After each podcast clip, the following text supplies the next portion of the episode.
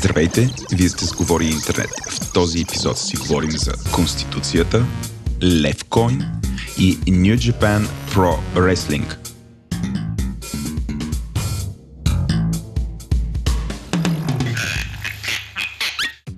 Този подкаст достига до вас благодарение на SBTech.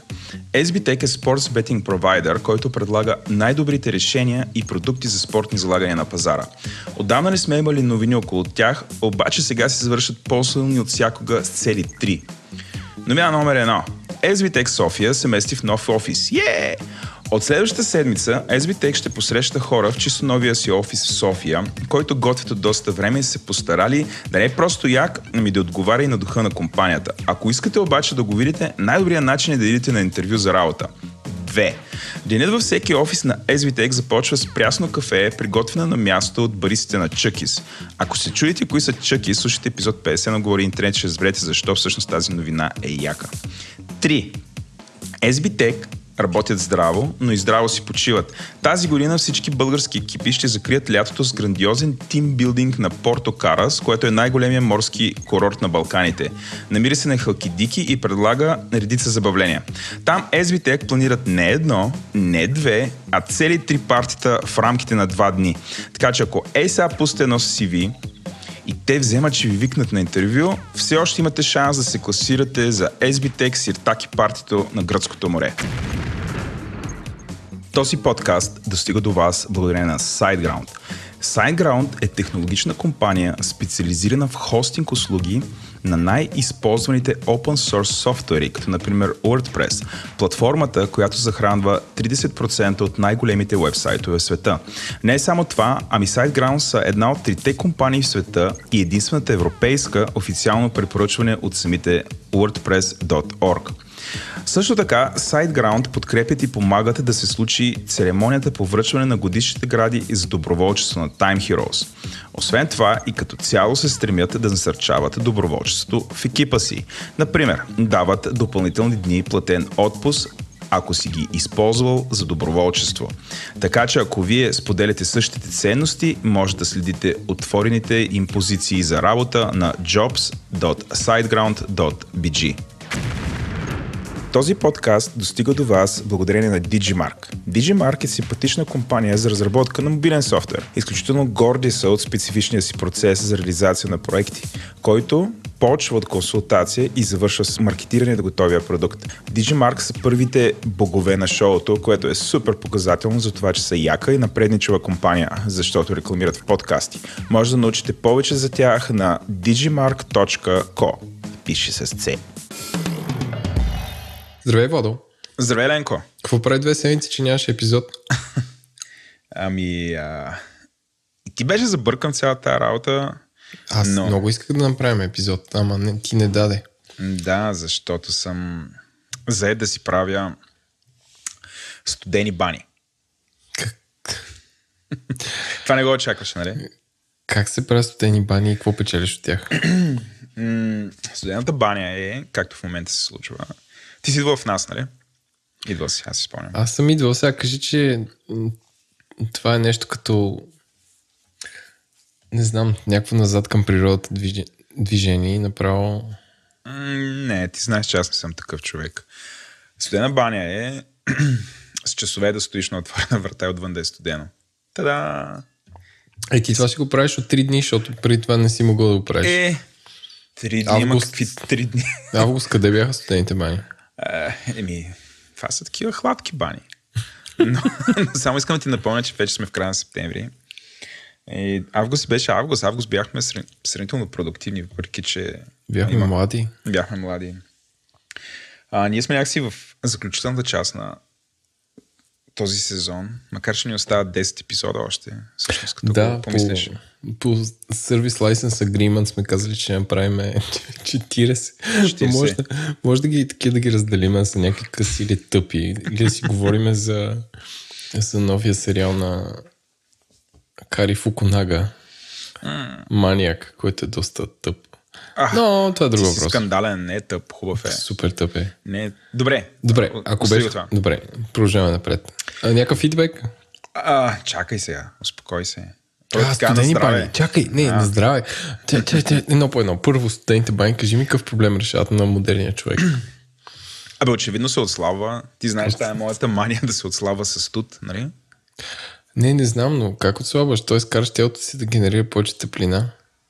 Точно така, така това е все едно. Да, защото тялото се опитва да поддържа висока температура постоянно, което е около 36 градуса. И като държиш прозореца отворен, и като стоиш на 15 градуса с часове, това е все едно, де да знам, все едно харчиш на макс, без реално нищо да правиш, защото тялото се опитва да, да поддържа органите топли. Ето, примерно в момента, между другото, а, не знам, аз по някакъв начин свиквам с това и ми е супер приятно Добре, къде прочете за това? В интернет, къде съм прочел. Прочетох кое- в книгата на Тим Ферис uh, The 4 Hour Body. Преди А, а той има и The 4 Hour Body вече. Аз, защото Е, не го това е след с- този гражданин и затова питам. Това е супер стара книга, която... Да, тя е близо 10 години тая книга. Още бях в економерия, като почна да чета майка.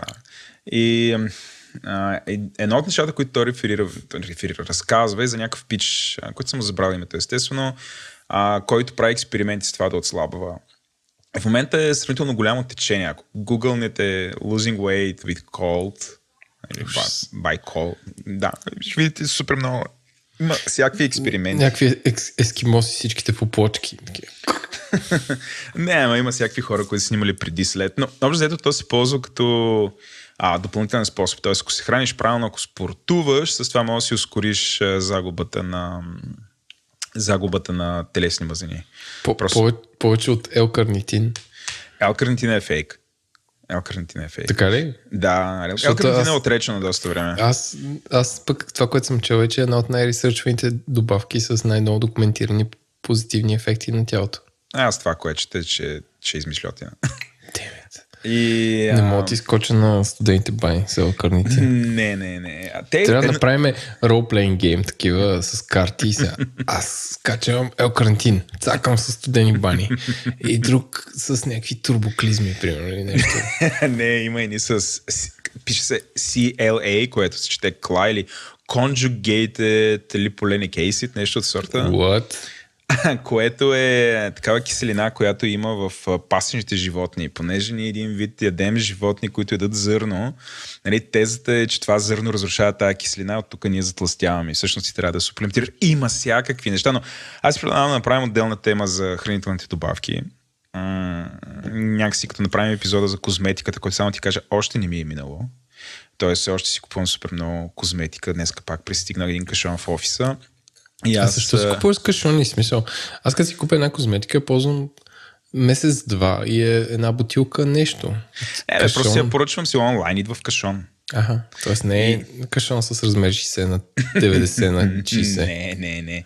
А, кашон, мал, малко кашонче, което идва и м- с огромни букви на него пише Bulgarian Cosmetic. Олеле. Или Cosmetics Bulgaria. Нещо от сорта, което е сайта, от който го купувам.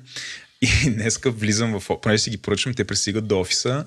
И днеска сварвам така а, много наброй млади хора, които са се събрали около а, рецепцията на офиса и гледат този кашон. И се мажат с розово масло. не, не, не бяха посмели да ми го отворят, но ам, а, общо взето се чудиха, окей, на кой е това? И очакват, де да знам, очакват, а, че е на някой, а, който не съм аз. Искам да си поемам, аз взимам си кашон, всички бяха абсолютен шок. А, ще им стана супер интересно. Кой вътре, но, аз знаеш, аз се експериментирам в момента супер много с, шампо, с, с, с шампуани и душгелове. Но, а, зареши тази част. Това, това, На това ми е обсесия на здраве. Добре, сподели това с баните, как, как се движи там по. Excelите и, и weight loss, защото за мен е, това е, какво ти кажа, че, че много хора могат да конвъртнеш. Мога а, само да кажа, че не е болезнено, не е като да си взимаш а, нали, екстремното на отсл... Вчера научих, че екстремното на отслабването а, с тут а, не е да си взимаш ледени душове, не е да си взимаш ледени вани. Има едно видео на Тим Ферис как влиза в ледена вана и пищи като малко момиченце. Ами са така речите криокамери, които влизаш... А, а, те са Аз знам доста под нулата. Да. Аз знам къде има в София такава. А, дори ми, Наистина ли? собственика и Милен ми подари 10 процедури, които мога да ти подаря на теб да ходиш да, Криокамерата. да се криеш там, да. то с азот те охлажда. Да, да, искам Ма да то пробвам. се прави за терапия, такова за... Няма значение. а, 3 минути 700 калории. Бам! 10 такива Ужас. килограм мазнина. В смисъл, трябва да мислиш по този не, начин, когато си 10, радикален. аз имам 10 такива, ще ги подаря, само да видя. Ще говоря с Милен дали се преотстъпва. Окей. Обещано в ефир. Бам! Обещавам в ефир. С- после ще има какво опитах и ми замръзнаха топките. Криокамера. Да, така и така си говорим какво опитахме. Аз все още, да, аз в момента опитвам, а, искам да благодаря на, сега, поправи ме ако сбъркам, Powers Irish Whisky, Да. които потропаха на вратата и казаха добър вечер. Стига сте се излагали да пиете онова уиски на това. Да, сте сте си излагали някакви неща, които сте си купили от Lidl и супер долни.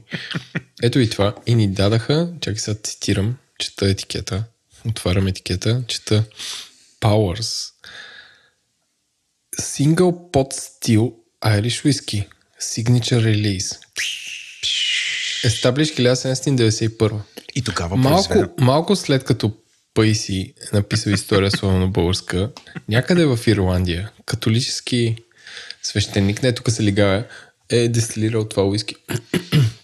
Да. Което всъщност е доста приятно за пиене. А, ако обичате ирландски уискита, защото ирландските уискита, както знаем, са три пъти дестилирани, за разлика от шотландските, които са два пъти дестилирани и са по а, Като- какво значи, че са на три пъти дестилирани? Ми, тройно преварена, а, а, ако Да. трябва да цитирам за ракия. По-меки са. По-меки са, да, т.е. имат по-мек вкус. Ам... Сега, тъпо е да казвам, но може би почти като водка, смисъл толкова мек, но все пак има вкус, нали, водката. Идеалната водка, знаем, няма вкус. Така че благодарности на Powers Irish Whisky, Powers Irish Whisky, а, които аз като бях в държавата Ирландия в град Дъблин, едно от малките уиските, които виждаш там по всички барове и е някакво народното уиски. А, и тук много трудно се намира, но, но пък е готино. Всъщност, ако отидете в някакъв магазин, дето е за по-уиски, аз нямам инструкции откъде може да се закупи, но предполагам търговската мрежа го има. Да, бе, да, пробвайте този епизод. Само да кажа, че ние в Веселенко в момента записваме първата част. Втората вече е записана. Ам, и там определено не Посред пием. бял ден и там определено бял не ден в пием, защото сме, Не. защото сме в Министерски съвет, Не, дори не, в Конституционния съд сме. което е Там до е. Министерски съвет, да. Или вътре, ама на друг етаж. Нещо от сорта, но няма значение. Но със сме сигурност втората сериозни част- после ставаме да. сериозни, както ще усетите. Да, но ако се върнем на уискито, ти знаеш, че аз, аз по принцип не обичам ирландско уиски. Не знам, Владо. Аз това почнах. Нали, това, това много че пъти съм казвал, че ирландското уиски е Бе, ти студени бани не обичаш, ама сега... какво става. ма се открехнах. Но а, тук. А ти знаеш, че обичам да ресърчвам и като видях в заглавието, че пише това е single pot стил уиски, си викам, бах ти, какво е това? И ам, четох естествено най-важният източник на подобна информация, който е Википедия. Тоест не претендирам, че това е вярно. Най-вероятно ще се намери някой конденсьор да ме поправи, но Pot а, уискито също едно време е било най-популярното уиски. А, и е нещо подобно като по някакъв начин подобно на Single Malt уискито, само че да я знам, това е не е Single Malt и е супер специално ирландско уиски. Така че до сега не бях пил такова нещо. Нали, аз някакси като си кажа ирландско уиски, го свързвам там с а, тия супер популярните уиските, които може да се намерят всякъде. Но видимо има, има уиските, които не са. А това, това ми харесва. Окей.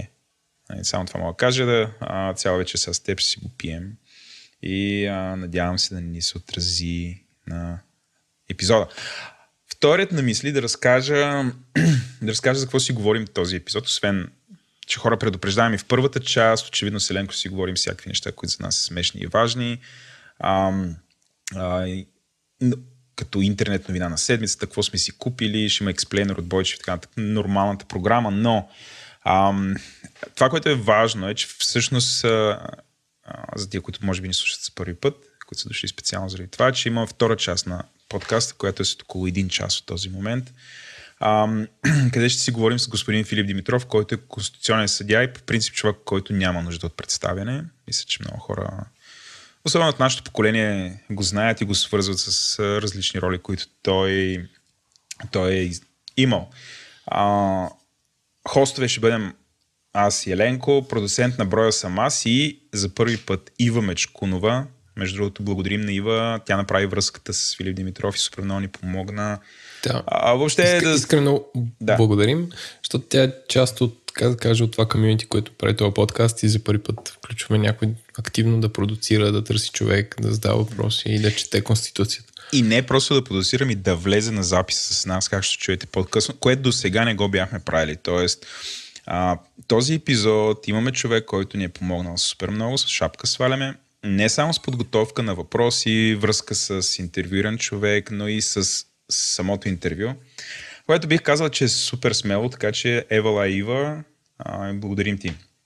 Да кажем няколко думи за нашите спонсори. Генерален спонсор ни е SBTech, а партньорът на живите записи ни е Receipt Bank, патроните и ментори са ни SiteGround, Digimark, Oracle и Tiki, както и стоте три ни физически патрона. Това са физически лица, които ни даряват пари с цел този подкаст а, да има достатъчно голям бюджет да инвестира в възможно най-добрата техника за правене на подкасти и да му остави да инвестира в други подкасти, като например а, нашата издънка Transistorcast, а, който между другото се случва супер добре и ако ние не сме ви достатъчни или искате и някакъв друг подкаст, слушате, който е много по-фокусиран от нас, няма толкова лигни а, в началото и си говорят основно за джаджи и техника и нърд култура, това е подкаста, намерете го и се абонирайте.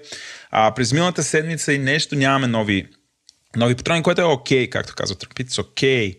се притесняйте, но все пак, ако желаете да ни подкрепите, харесва и това, което правим, или искате да се присъедините към нашето общество и по някакъв начин да си говорите за подкаста по-детално с нас, а, или защо не да направим подкаст заедно, а, идете ни станете патрон, това е най-прекия път за това.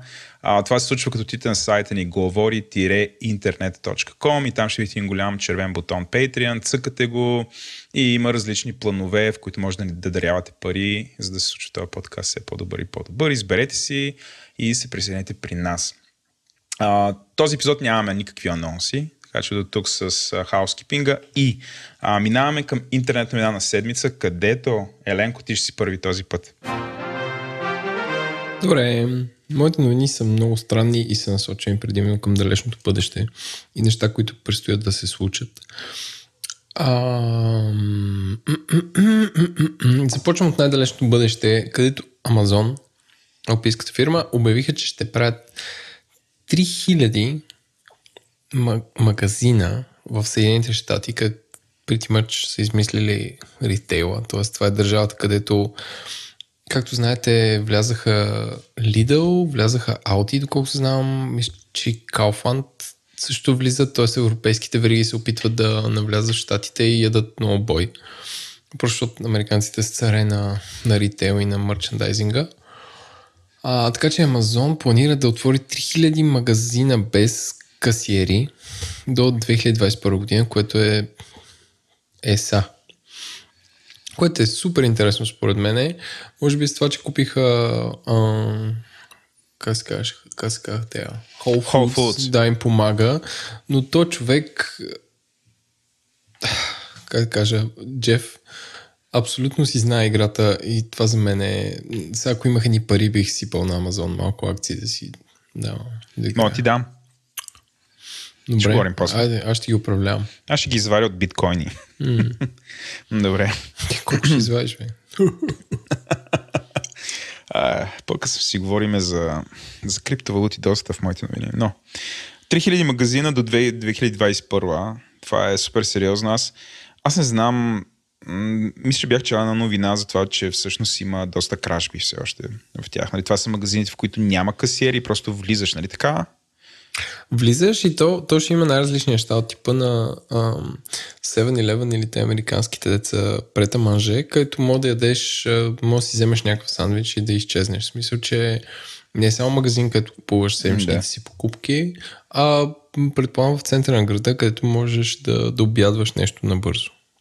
Не е задължително, нали, очевидно без сервитьор. Да. Но е много интересно. И Амазон са отказали да коментират. Абе. Добре, това ти е новина едно. Мгм, 2021. Приближаваме се към сегашния момент. А,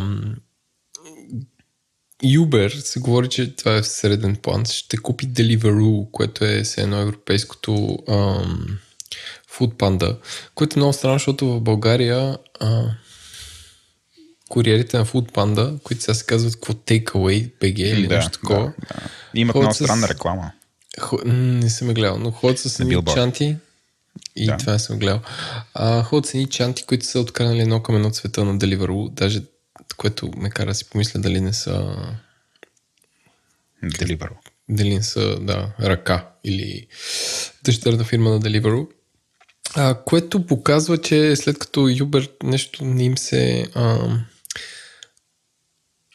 не ми се получава работата изцяло с а, такситата. Те започнаха да инвестират в електрически скутери. В градовете сега инвестират и в това, т.е. доставка на храни. Т.е. въпреки, че те губят половин милиард на година, повтарям, Uber губи половин милиард на година и разчита на финансиране. В момента диверсифицира бизнеса си, купува някакви компании, за да може, не знам да каже, ето вижте, ние има и такова, и такова, и накова. Като цяло аз съм много скептичен за това какво, ще им, какво ще стане с цялото това нещо, защото ти ако имаш толкова различни бизнеси, не мога да се справиш много добре, така си, така си мисля. Още повече в Европа доставките на храна не са част от културата. Тук с хората повече излизат навън, ядат. Има, градовете имат център, не като в Штатите, където food delivery е част от всичко, нали. А, и според мен, абе, ако трябва да направя една така мрачна прогноза, след две години Uber ще, ще се поразпаднал и ще е разпродаден на малки компании или ще е фалирал. Не, според мен правят някакви безумни неща. А, аз по-скоро не бих залагал, че той ще се разпродаде, по-скоро ще го купи някой голям. Макар че с тия огромни загуби, макар че, да, знам, 500 милиона за някакви такива като Google, може би не е такъв проблем, но а, аз по-скоро залагам, ако правим мрачни прогнози, ето в епизод 70 трябва да се запише някъде кой е направил мрачната прогноза. Аз залагам, аз съм Владо, това е Ленко, а, че по-скоро ще ги купи някой друг. До две години. А, извинявам се, не е половин милиард, а 4,5 милиарда губят на година. КТБ и половина губят на година. Добре, още по-забавно. Окей. Ам, те нищо. Окей, може да е някаква комбинация да разпродадат нещо и после да ги купят, да си поправят. Но няма значение. Добре. Ам, да видим дали Deliveroo ще ги, ще ги спаси или Еленко ще е прав или аз съм прав. И така, пристигаме до близкото бъдеще от следващата седмица, където Фейсбук, след като патъкюта успяха да така да някакси да тушират скандалите, въпреки че продължават много да ги хапят. А, тази седмица новината е, че двамата собственици на Instagram напускат Facebook управата, защото Instagram, знаете, е на Facebook, те са ни от основателите. Другата новина е, че другата седмица ще пуснат а, устройство, което се казва Portal, което е извинявам се, поне от към име са го оцелили, което ще разчита на видеочат. Което, освен, разбира се, Владо, че има изкуствен интелект, който задвижва този видеочат, а, разчита на това, че хората ще могат да, да си говорят и ще е интегрирано с Amazon Alexa. Аз не разбирам какво е това устройство, какво представлява. Еми, е една камера с син цвят и ще мига наоколо и ще е като в къде Black Mirror. я слагаш тая камера на телевизора или на Не компютъра? знам, човек. Моля? Не знам, не знам, нямам представа. Добре. Само знаем, че ще излезе това устройство. Да. Да. И така аз съм насочен към новините от бъдещето днес. Добре. А, изчерпа ли се? Да. А, аз съм с доста асорти комбинации от новини. Аз ще започна с една новина, а, която Нью Йорк Таймс носи чудното заглавие. А, Трумп а, loosens secretive restraints on ordering cyber attacks. И ам, нали, има на снимка онзи а, Джон Болтън, а, който е нали, нали, на пръв поглед един симпатичен дядо с голям мустак, който обаче говори абсолютно като терминатор. А, гледал го как заплашва иранците вчера. А, това, което нали, е важно да видим в тази новина е, че всъщност президентът Тръмп а, а, е авторизирал но, да, дал ново нареждане към Пентагона, а, те да използват своите кибервойни а, не се е бан, Cyber Warriors, за да... Те, от, те са от киберрезерва. За ние от сме киб- да, още в епизод 2 говорим за киберрезерва с теб.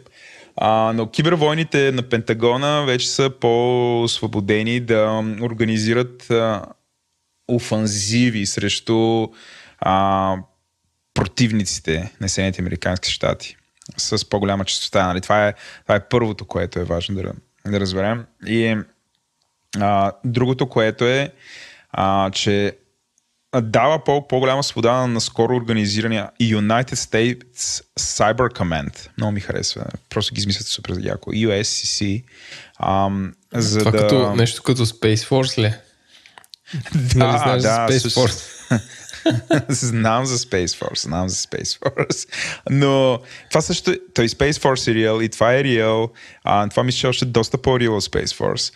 А, но а, всъщност USCC, United States Space а, Cyber Command а, може вече да действа с минимална консултация с, с а, членове на други government агенции, което е примерно, абе още да правят като решат нещо, могат да го направят с минимум консултиране. Тоест, али, а, още по-развързани си ръцете. И също така, тук искам да ви цитирам един генерал Ней- Нейкасон, който казва I would say right now they do not think that much will happen to them. Um, uh, they don't fear us. Тоест, um, основната теза е, че всъщност Америка яде супер много бой, супер много атаки, които са кибер. Нали, други държави организират такава форма на атака срещу тях и всъщност те в момента минават в настъпление, т.е. намаляват регулацията, която а, Обама а, беше наложил, че всъщност так- такава форма на операции трябва да бъдат общо взето, да, да им бъде разрешено от много нависоко. А, например, Обама лично, както и Джордж Буш, а, са правили а, големи офанзиви, те са ги авторизирали и са ги наблюдавали, докато сега самия USCC може сам да организира това нещо. Нали, в случай, че намери за добре, в случай, че се засече такава, такова нападение, нали, те са развързани. Трябва да се консултират с някой, не трябва да искат разрешение, направо действат. Ам, така че това, сега, защо тази новина е толкова интересна?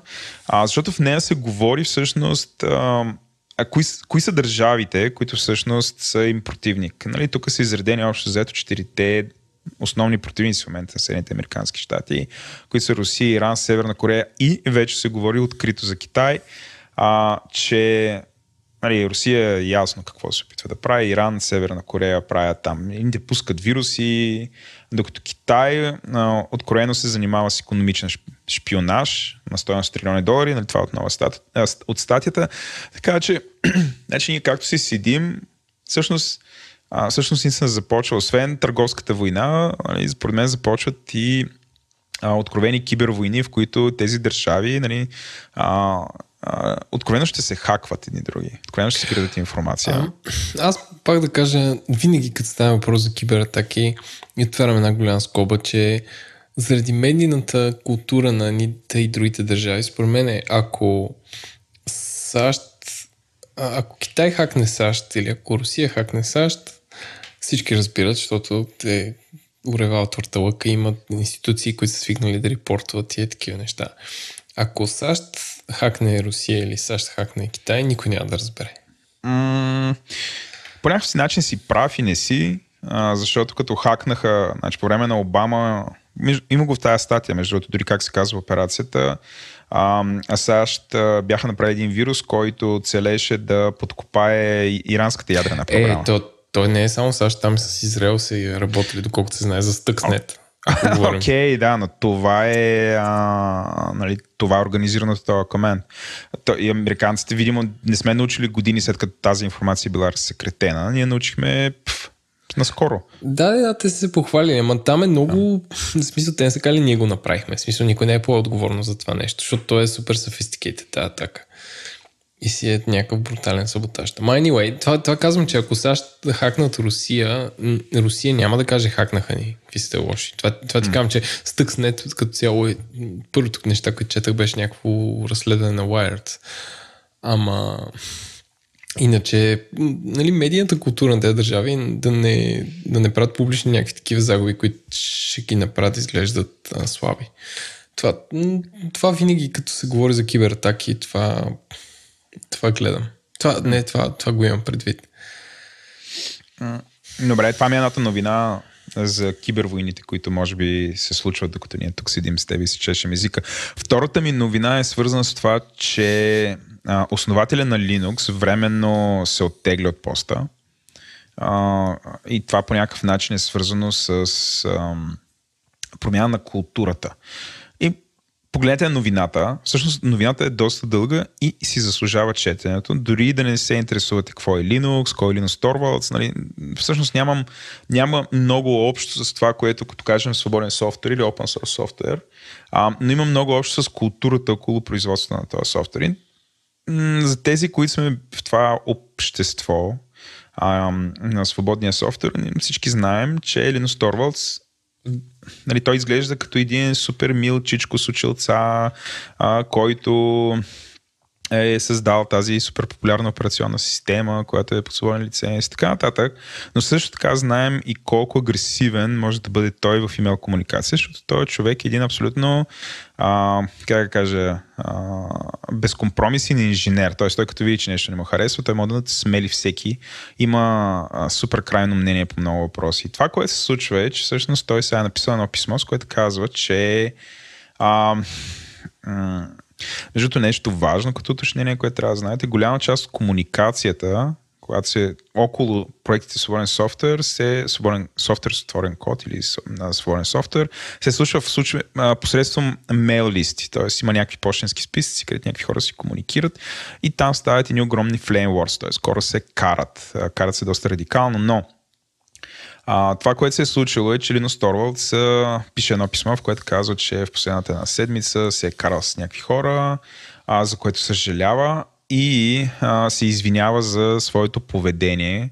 А, нали, нарича ги flippant and sometimes personal attacks on community members и така нататък. И, казва, че временно се оттегли от Linux. И сега, това, нали, това е в началото на новината. По-интересното е, че всъщност от тази новина разбирам, че Linux, който доскоро имал някакъв супер, а, супер прост code of conduct, т.е. Не като общество, не като, като софтуер, но обществото, което го създава, е имало някакъв супер елементарен code of conduct, нещо като писани правила за това как да работим заедно. Не знам, преведи го по-добре от мен. А, mm-hmm. Но това, което те са направили, те са приели нещо, което аз научих сега, че съществува, което е нали, мой пропуск, нещо, което се нарича Contributor Covenant което е всъщност някакъв документ, който е създан и всъщност голяма част от проектите, които създават софтуер, свободен софтуер, са го възприели вече. А с оговорката, че всъщност самият Linux Torvalds никога, никога, никога не се е държал спрямо този а, Contributor Covenant.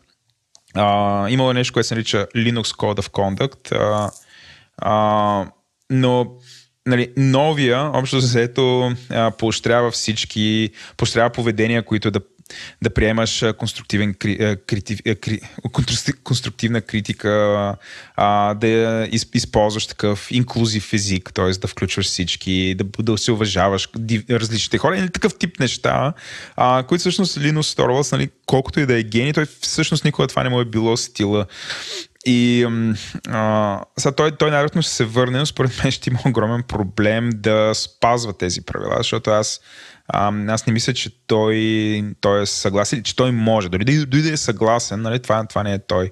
А, но интересното тук е наистина прочетете какъв е този The Contributor Covenant. А, документ разгледайте го, може би ако имате някакво общество, може да го ползвате. Еленко, аз тук си мисля да го разгледам и това да бъде а, а, нещо като правила на нашата комьюнити, но... Добре, аз ще го разчекна и аз. А между да. другото, любопитен факт, знаеш ли, че съм вземал интервю от Linus Torvalds в Вестник Капитал. И сега го намерих на 28 2003 година. И всъщност устарява доста добре, защото да. тогава, тогава... Симпатичен нърд. Не, не, не. А, интервюто устаря добре. Значи, а, той също устаря добре. А, тогава държавата пак се готвеше да направи някаква поредна поръчка за еди колко си милиона долара за Windows и имаше тема на брой и питах, искаш ли да те интервюираме? Интервюто е много яко, като обяснява, че всъщност развиващите се държави ще са много по-добре в дългосрочен план, ако инвестират в отворен код И е много такъв, нали, не форсва, казва, аз не мога да кажа едно правителство да ползва нещо, но нали, ако вие възпитате някакви фирми да разработват такъв софтуер, той ще остане на местно ниво, може да се ползва, се споделя и така нататък. И е всъщност доста яко, сега ще го линкна в бележките на шоуто. 2003 хора, това е преди 15 години. Меленко, ти спомняш, с теб сме писали книга за свободния софтуер. Човек, спомням много добре и получихме един хонорар.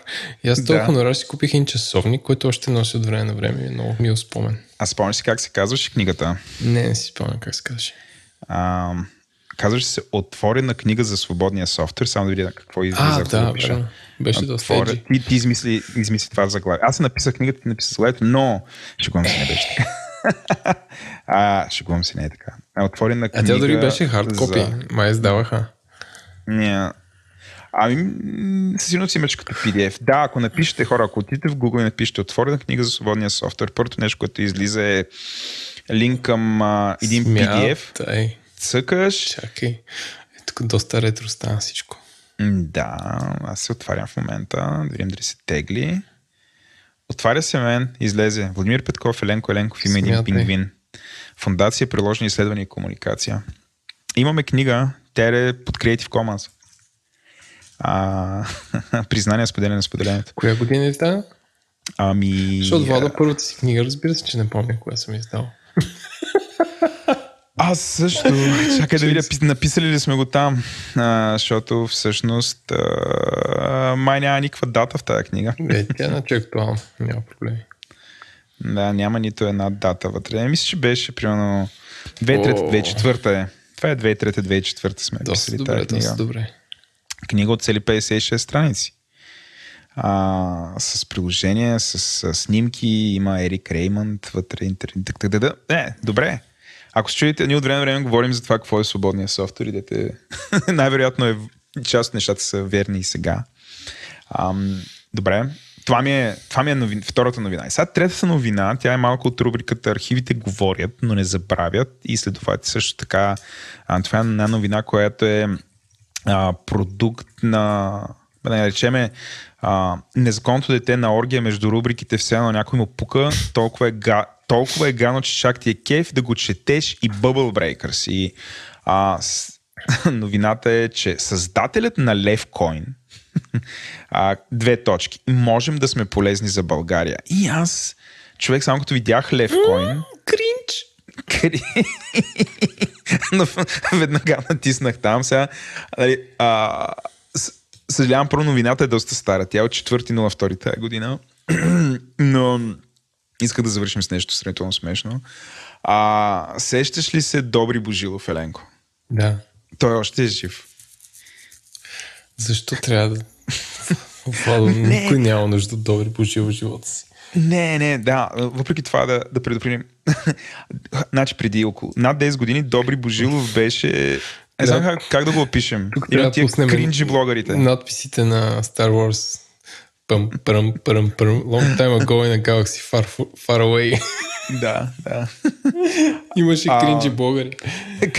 Но, Дори Божилов, там тъчно, тъкно като почна това с криптовалутите, нали, някакси да се разпада, той точно в този момент решава да пусне криптовалута, някакси да яхне вълната. Естествено, трябва да е кръсти левкоин. Как може да си кръстиш валутата по този начин? Ти си българин. Яко.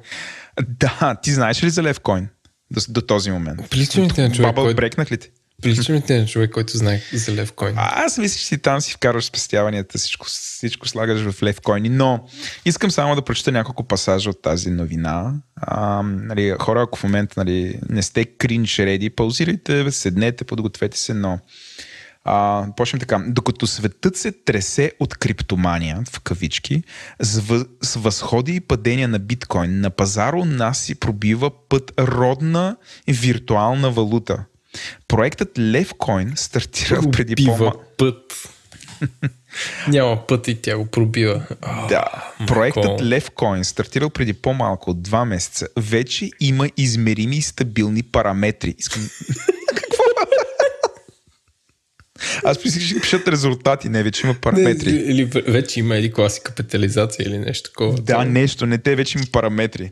Няколко стотин души копаят постоянно лев койни. А ай... Тук си представям кадър, success, кадър от Индиана Джонс, те дечица там в мините, как чокат нещо. да, да.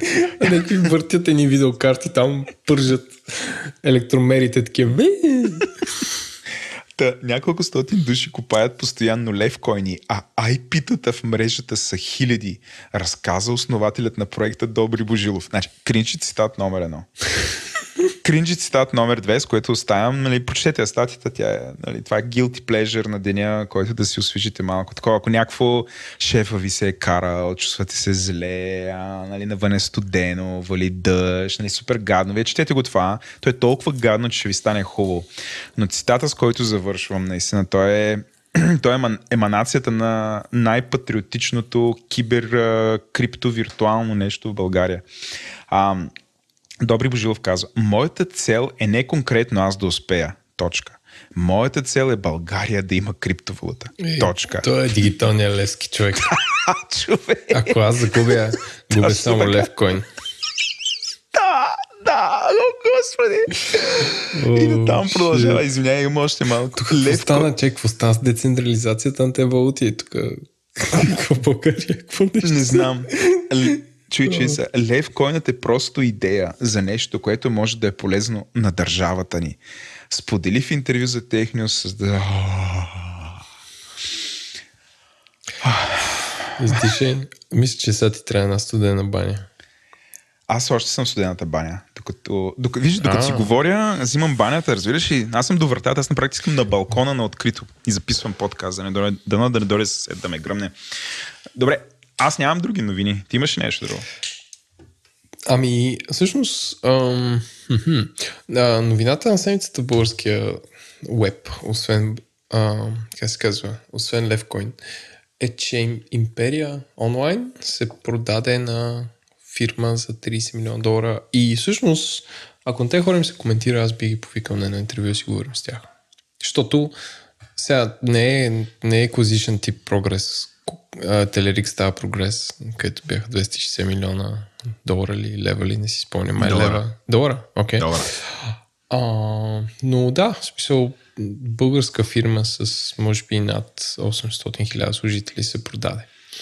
И това е интересно. Но понеже не съм ресърчал, просто го споменавам, за да остане в историята. Да, хора, ако ни слушате, пишете ни с удоволствие. И ако работите там и сте управители на фирмата и ви се говори още по-добре. Иначе стане доста шейди, да. ако е анонимни източници. Така че това е интересно. Добре, предлагам да минаваме към експлейнерът на Бойчев. Експлейнерът на Бойчев. Здравейте, здравейте отново с експлейнера на Бойчев и господин Николай. Точно така, аз съм тук. И тази Здравей, седмица. Николай. Здравей, Бойчев. Ще говорим ли? Ще говорим, да. Аз а... нямам много дъх, нямам много силички. Този сибирски циклон ми пие на сока и не знам къде се намирам, но го правя заради вас, заради публиката. Ще мине, Бойчев, и това ще мине. Благодаря ти, че ме подкрепяш. Да кажем ли на милите слушатели какво точно ще им обясняваме днес? Ами, помислихме и всъщност, понеже сме, сме отново, сме, сме вече в есенния полусезон, в който започват новините и в София почнаха отново да никам като гъби нови закусвални кебапчиници, тратори и други ресторанти и всъщност а, а, мисля да, да поразсъждаваме над, над причините или над а, факторите, които правят едно заведение успешно, а друго а, пълен провал. Като Супер. Сега, аз трябва да кажа от самото начало, че никога не съм имал за заведение за косвалния. Тоест, основно ям или, или пия. Основно си потребител. Основно потребявам. Сега, разбира се, трябва тук да започна за, за, за дисклеймера, за да, да кажа защо, е, защо смятам, че мога да, да, да, да побеседвам с теб по тази тема, че като бех много млад, това беше много отдавна, при 20 години, така.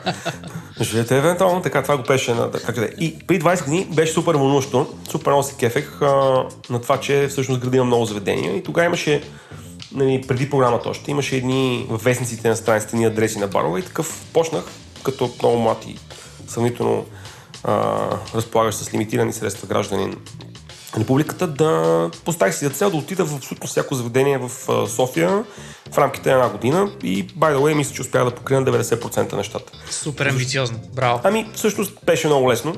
Защото ти като в един момент се оказа, че като си отишъл в едно, си отишъл в 13 от този тип еднотипни а, локалчета и батчета. Значи тогава нали, всъщност ходих по барове и по ресторанти по-малко, тъй като просто нямаше толкова ресторанти. А, и всъщност така започна моят интерес към, към този публичен сектор на, на забавлението който в годините нали, всъщност се, се, се култивира с още повече ходене. Сега напоследък не хода, защото просто готва си, по-вкусно ми е, плюс това с приятели да си пинеме. Миналия път за лайн тестинг си говорихме с хартини, прикове, шишета и много песни на народите. Помна, Бойчев, помна. Да, да, да, радвам се. Радвам се, ще поканя следващия път да дойдеш. Ти не пиеш вино, задължително. ама накрая според мен ще изпееш нещо. Ще изпееш задължително, да. Та в този смисъл съм така, на, на базата на този опит, те съм ги изходил всичките, а, мога да кажа, че мога да формулирам пет причини, които, пет фактора, които също разпределят, раз, разделят, а, а, как беше, шумата от сламата ли беше израза? Да, точно така. А, според мен първата, първата причина е а, добрият бизнес план и не, не, не е точно бизнес план. Първата причина е да намериш някакво готино местенце. Като под готино местенце въобще не говоря да е на, на, хубаво, на хубаво място в центъра на София, а да е готино местенце, което да съчетава в себе си фактори като да е достатъчно голямо, т.е. да може да събира хора спрямо очакването на това, което искаш да направиш, найемчето да става, т.е. да не те взривява коста на също, също изедника, който ти го дава. И също така да имаш много ясна визия как, как, ще, как ще оплътняваш човекопотока, който ще минава през твоя локал.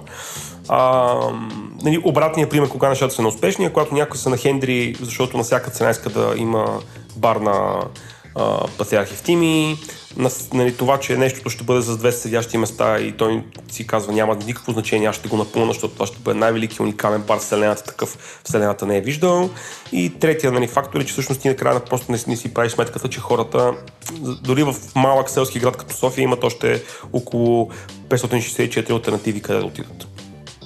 Втората причина, която отличава успешните заведения и по-скоро успешните ресторанти, той за баровете въжи същата, същия посок, е как менажираш фирата.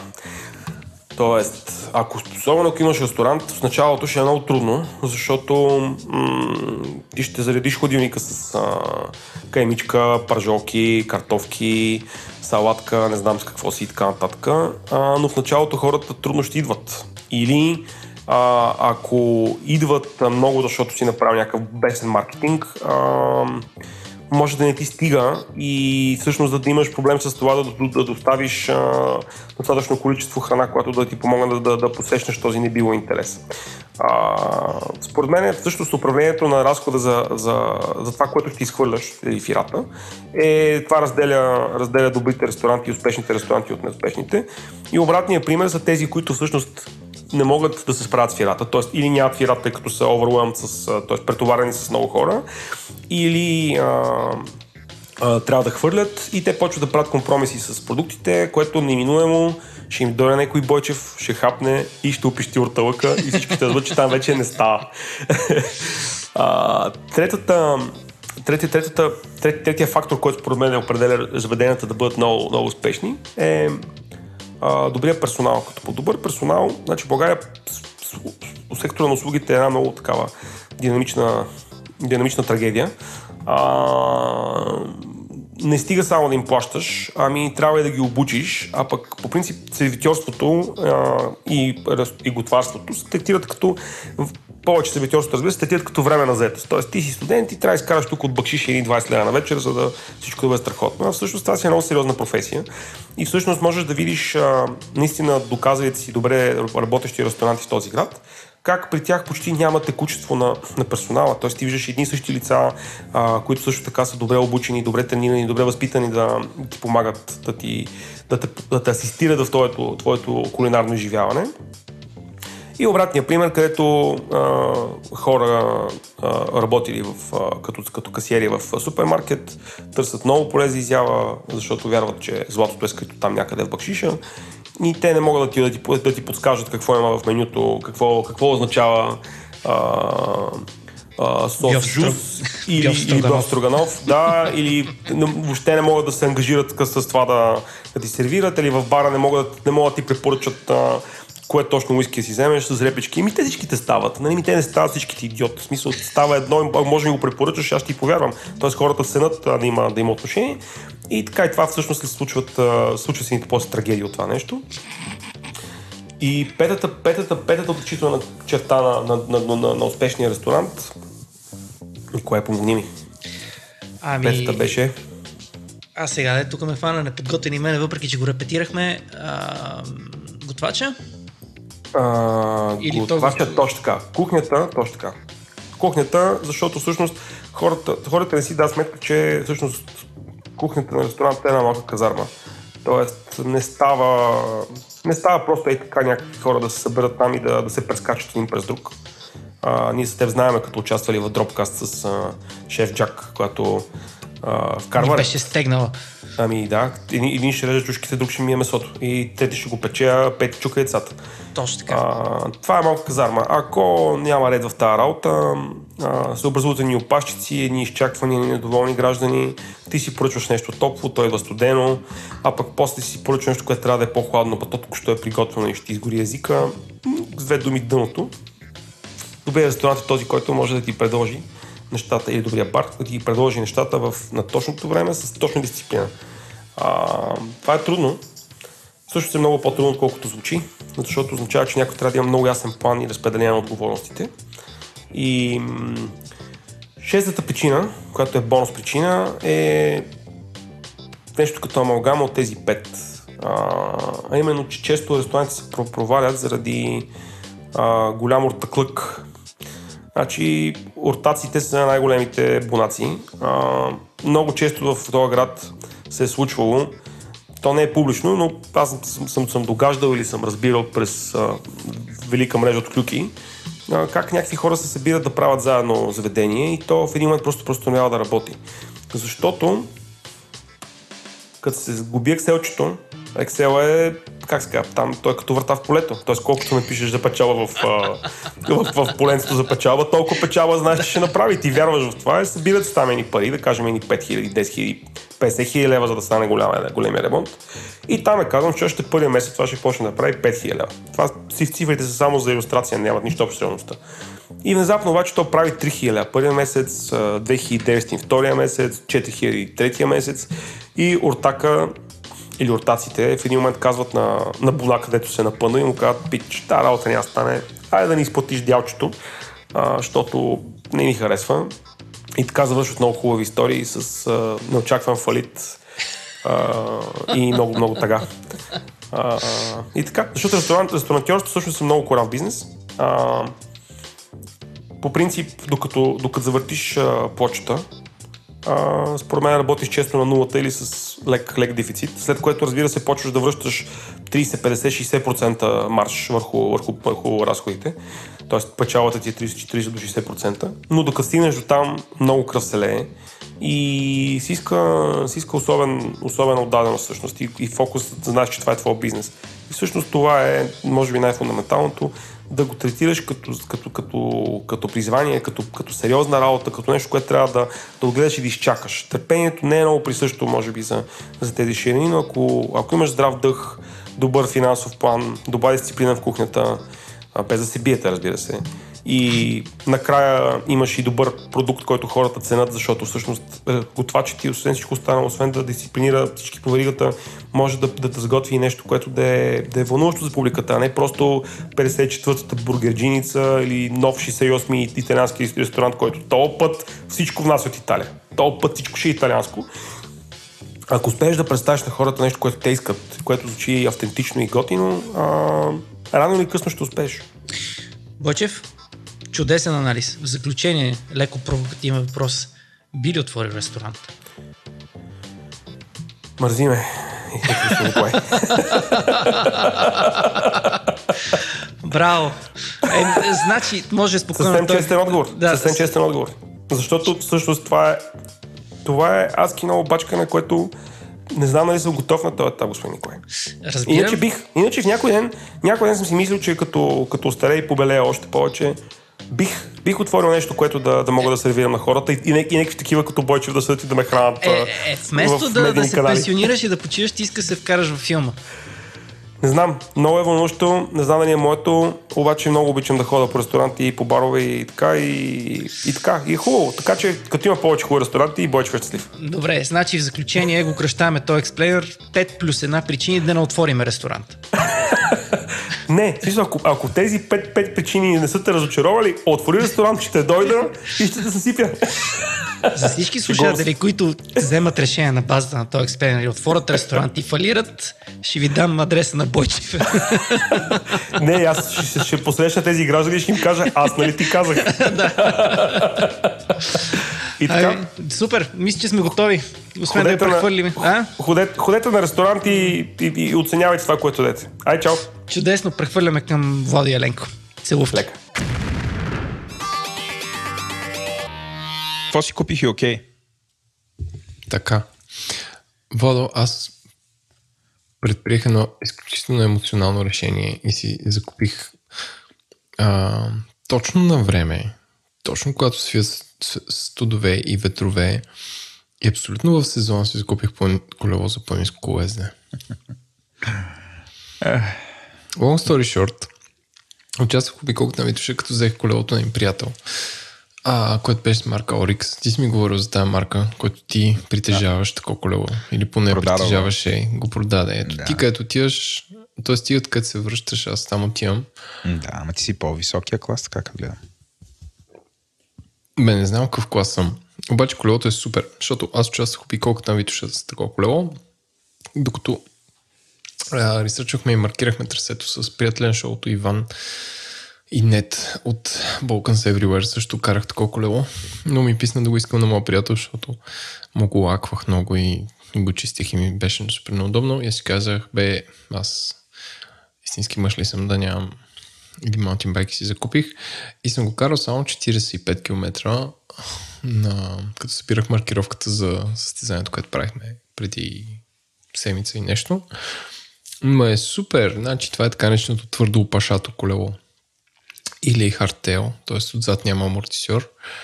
Всъщност никога не съм карал колело, което отзад да има амортисьор, само знам, че са много скъпи. Са някакви 3000 евро, примерно. А, има скорости отпред 2 колела отзад 11, т.е. може да си тракаш супер много. Почти не ми свършват скоростите нагоре или надолу. Не е много леко. Някъде 12 кг и половина е. Това за маунтинбайк е супер леко. Ебе, има и по 9 са. Е, хубаво, млади са. Това не е карбонов велосипед, нали?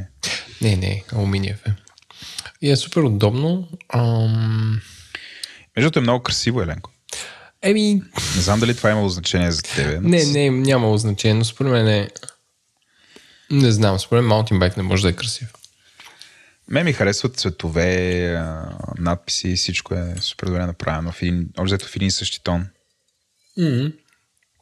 Цвета е графит, но да, доста е приятно. А, така че ако се озъртате за маунтинбайк, или ме пингнете след 6 месеца дали искам да го продам, или си купете Орикс. Да. Добре, аз, аз само това, което мога да коментирам тук е, че виждам, че вилката е маниту, т.е. дори е някаква много, много добра марка вилка. Има дискови спирачки. да, да. смисъл 2018 е. Искам да кажа, че първият маунтинбайк рам, който си купих в 2004 имаше дискови спирачки. М, Да. Откраднаха ли ти го? Имаше... Не, продавах. тъжна съдба. Добре. Добре, развърза си кисият. Това не е ефтино. Какво друго? Някой А, нож? Не, нож нямам. Гащи? А, хюмнетка нямам. Чорапи и гащи нямам. Не. Но а, напомням, всъщност тази седмица, защото си поправих една нощна лампа и един хладилник с а, а, се казва, пластилина за поправки, наречен сугро. Ние с теб отдавна ползваме това нещо и в чата на Говори Интернет също се използва, но хора, ако имате някакви неща за подправка, като кабели, а, бутилка шише за карбонов велосипед, нощна лампа или щупен, а, щупена пластмаса в хладилник, единственото нещо, което мога да обедини това и ви направи щастливи, е едно британско изобретение, което се казва Сугро и си го купувате от uh, sugro.com. Купувате си струва примерно 10 паунда за 8 пакетчета. Той е като пластелин, който моделирате в някаква форма. Оставате го 24 часа и той застива в тази форма и е водоударо и всяко устойчив и наистина за някакви неща, които изглеждат като да не могат да се поправят, то ги поправя. И пак ви казвам, супер изобретение. Вижте някои видеа в сайта и го имате в предвид, ако имате нещо ценно, което искате да поправите. Нещо като универсално лепило, което може да изгражда части на най-различни елементи. И друго нещо вау за сезон, което си купих днес и още имам приятен вкус в устата, е стритфуда на есента, стритфуда на София, печени кестени. Не е като стритфуда на лятото, царевице. Откъде ги купя, мен? Срещу църквата Света Неделя. Една ага. църква с мрачна история. Окей. Okay. това е сравнително близо до там, където аз работя. Айде, няма 10 минути. Но трябва да те предупредят, после ще имаш студени бани цяла нощ. Ще трябва да кажеш на Ивелина. Но скорично, не.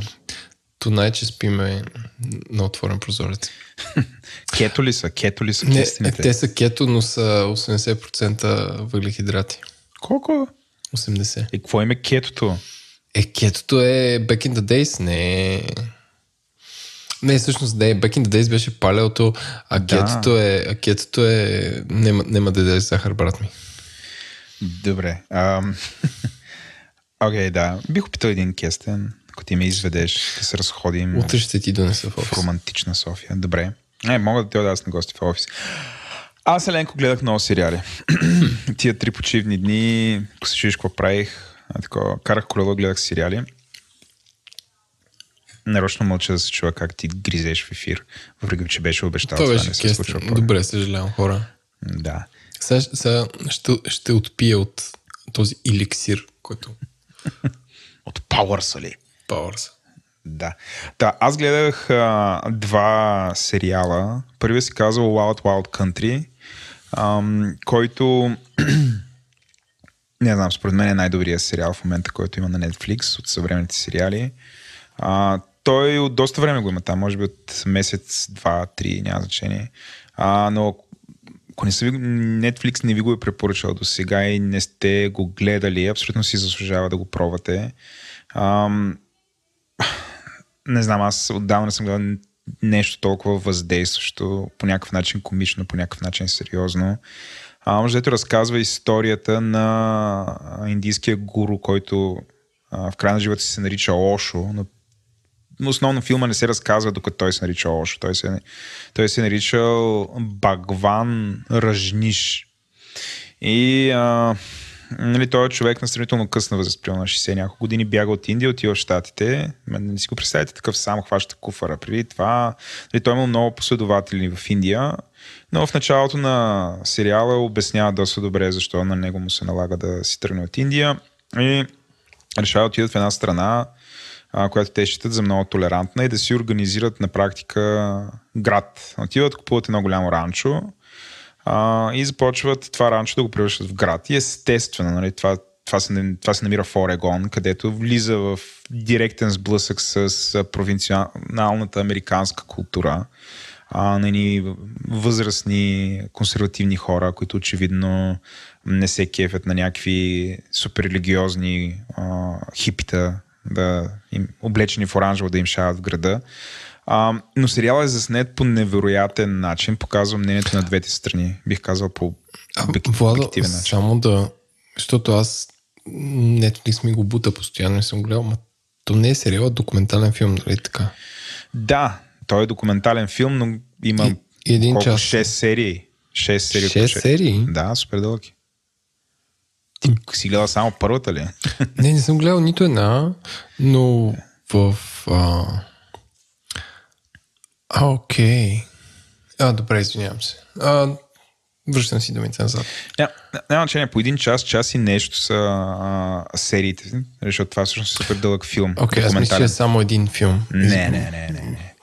Не, дори не, не. Ам, а, и може би тая мега продължителност, този лонг форм, го прави невероятно въздействие. В началото се появяват някакви хора, които нали, ти не можеш да разбереш кой какво е, кой къв е, нали, всичко изглежда супер захаросано и малко по малко ти започваш, нали, толкова ги гледаш по, по всякакви теми, те се изказват, а, че в крайна сметка м- как да кажа, абе, по някакъв начин ти стават близки едната и другата страна. А, това, което... Нали, очевидно в този филм е някакъв конфликт и стига до някаква ексцесия. Нали, ни, сега не ходете в Википедия да ровите за Ошо и за ръж, Ръжниш Порам, както се казва града, и за Антилоп в Орегон. Идете гледате сериала, защото а, наистина, ако не знаете историята, е има брутален съспенс, особено след втория или третия епизод. Нали, какво точно се случи, каква ще е развръзката, какво ще стане с тия хора.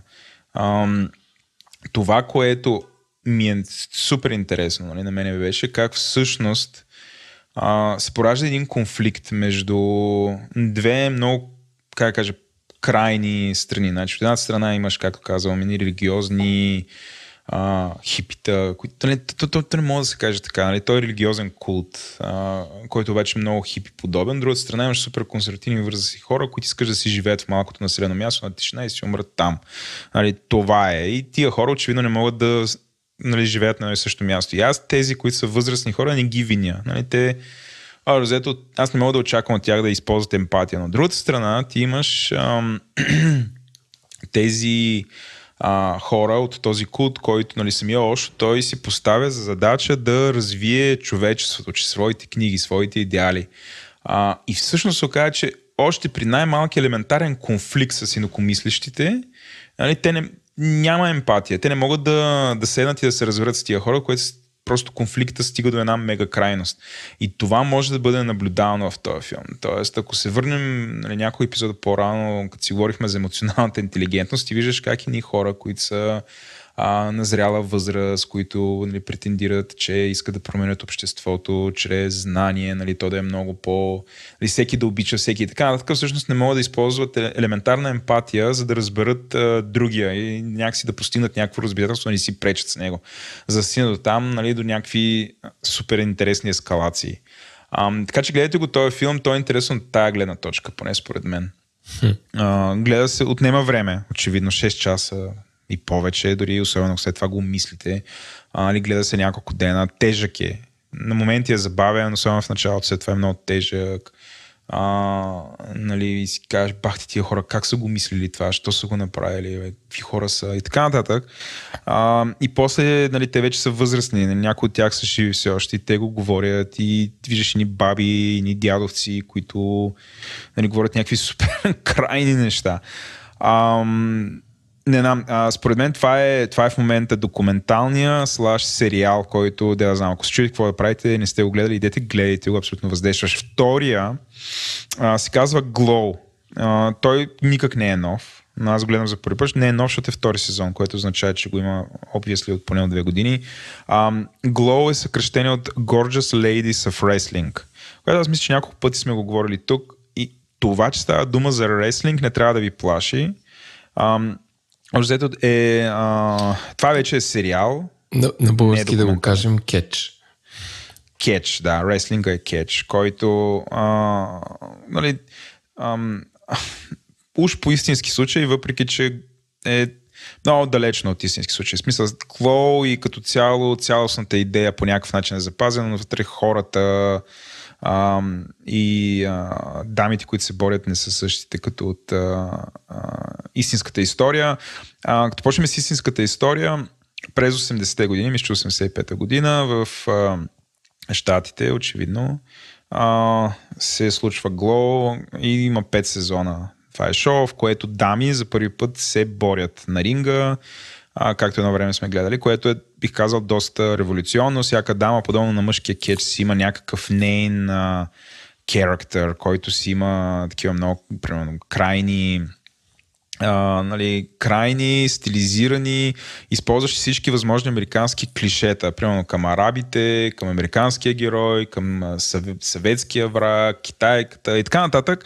Ще ги има всички тия клишета, ни са добри, другите са лоши, така нататък. Това само по себе си е интересно, но това е фона. И всъщност това, което е интересно, не знам човек, ако Wild Wild Country а, ме хвана и ме накара да го гледам, защото е супер сериозен и мега се замислих, нали, този сериал преди всичко е забавен, но и е невероятно лек за гледане. Той, бидейки забавен, е супер приятно разказан, показва как а, едни хора почват по един начин, после еволюират до нещо различно и как а, всъщност пак едни много крайни характери в крайна сметка се сработиха и успяха да, знам, успяха да работят заедно. И а, изгледахме супер набързо сезон 1 и веднага след това изгледахме сезон 2 в рамките на няколко дена. Нали, там епизодите вече не са по час, нали, по-кратки са, гледа се много по-лесно, но а, често ти кажа, отдавна не ми се е случвало да, да бинжна а, сериал по такъв начин. И като свърши втория сезон, е, човек, аз се чувствах може би два часа след това се чувствах абсолютно празен. Се едно, Честно знам, ли бе? Абсолютно празен се чувствах. Аз на този сериал съм гледал първи сезон, втори почнах, но нещо не ме грабна. Ме ми струва такова много, се пред, много предвидим. Много предвидим. Не, привързах се към тия характери. Не знам, хареса ми. Много, много ме... Не знам, толкова е бидейки предвидим, ме караше... Гледал, би гледал кетч? Смисъл, не, естествено. Гледаш ли кетч? Не, не, не, гледам кетч. Не ми е интересно. Тук е момента. Аз Гледах да пре... кетч като тинейджър. Тук е момента аз да препоръчвам, защото в, в пристъп на безумие а, един пич, който следи, почне да обясня какво гледа в спонси време. Ние трябва да направим, между другото, може би на следващия биркаст едно гледане. Чува ли си за японската кетч лига New Japan Pro Wrestling? Не. Които, само ще кажа, че сайта им е njpw1972.com което е една от модерните лиги за кетч в а, Япония, които имат както японци, така и а, западняци европейци като герои, къде, къде те са супер много по-автентични от американските, които е някакъв много театър. И тук вкарват сюжетни линии между а, героите, като примерно двама от тях са геи, късат на, на сцената. А, някакви такива, които американската публика никога не би си позволила да има като сюжет. И е супер интересно. Аз гледах няколко от техните такива ресълмани или такива по-дълги шоа, които са а, и трябва да ти кажа, че е, е много яко. Примерно един от там героите им, който е такъв а, позитивният, който после става негативен, Кени Омега, той е геймър. И действително участва в някакви турнири за гейминг и е с супер чизи прическа и участва при удари някакви с клавиатури. И въобще той е като, като кетчама много по-модерно и много по-забавно направено от те американските тъпоти. Mm.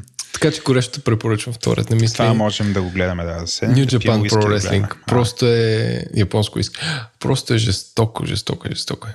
Горещо препоръчвам. Време, аз предлагам да приключваме с тази веселата част, да, да послушаме малко реклами и да се хвърляме към втората част, където вече е супер сериозния разговор на тема Конституцията с а, а, Филип Димитров, Конституционен съдия. Записан на живо от Конституционния съд в София. Бог на шоуто, разбирайте патрон, който супер силно ни подкрепя, е вносната фирма Oracle, която има толкова услуги и продукти, че ако трябва да ги изброим, четенето на патроните в края на епизода ще ви се види като летен метеоритен дъжд. Абстрахирайки се от това, искаме да ви кажем, че Oracle всъщност са супер яки. Нормални хора, които с радост биха си говорили с вас относно вашите технологични, а и не само, проблеми, със сигурност ще се пробват да ви намерят решения. Мисля, че това е най-важното. Този подкаст достига до вас благодарение на Тики. Тики е официалният превозвач на Говори Интернет. Шиката на страна, една от малкото причини да бъда накаран да ползвам градски транспорт в София е защото ми харесва да отварям турникетки през мобилен телефон, да си правя на интересен.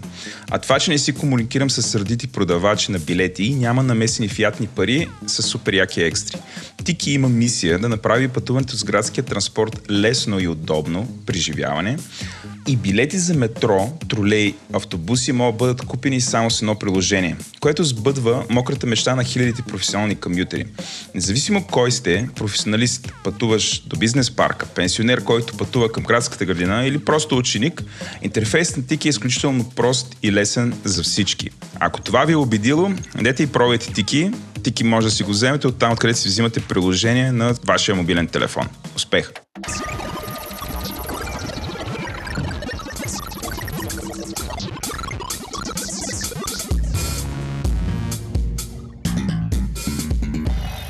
Здравейте, вече сме в втората част на Говори Интернет, където ще си говорим за Конституцията, А, това е нашата тема този епизод. А, аз съм Владо, с мен е Еленко и за първи път ще имаме трети кохо с нас. Здравейте. А, кажи как се казваш набързо. А, да, здрасти, аз съм Ива. А, и сега тук Владо ме помоли да се представя и последните две минути си мислех как точно да се представя. А, и не измислих нещо смислено, освен това, че съм а, млада и успешна, пък нямам 33 години. Добре, мисля, че е доста. доста, до, А, мисля, че по-скоро а, по-релевантно за, за слушателите и приятелите на шоуто би било а, това, че, а, че, не се познавам, че не се познаваме а, с така и, Проистекоха някакви въпроси как а, Аджаба Филип Димитров реши да, се, да ни стане гост на предаването. Който трябваше аз да обявя след малко. Но няма проблем. Пуп. А, извинявам се, че издадох тайната. А, това е а, да малко да, да разсея съмненията. Не сме роднини, виждаме се за трети път а, в живота си, два от които бяха в компанията на а, Владо и Еленко. И Добре. така, сега имаш... А, и както Ива току-що спомна, гост, четвъртия гост на разговора е господин. Филип Димитров, който мисля, че няма нужда от представяне. Все пак, Филип, били желал да кажеш. Ние сме те поканили в качеството ти на конституционен съдия. Да, такъв съм. А, И се казвам Филип Димитров. Тоест 100% за момента отселваме фактите, няма фалшиви новини. Добре, а първо искаме да ти благодарим, че се съгласи а, да говориш с нас. А, в момента се намираме в Конституционния съд, което е сграда, в която се влиза изключително сложно. А и ти беше така м, учтив да ни отделиш час и половина, и това всъщност по два пъти, да ни отделиш час и половина, за да си говорим с теб. А, знаем, че се получи, ние доста, доста добър разговор, като за хората, които ни слушат, да кажем, че сме разделили разговора на три, три големи части.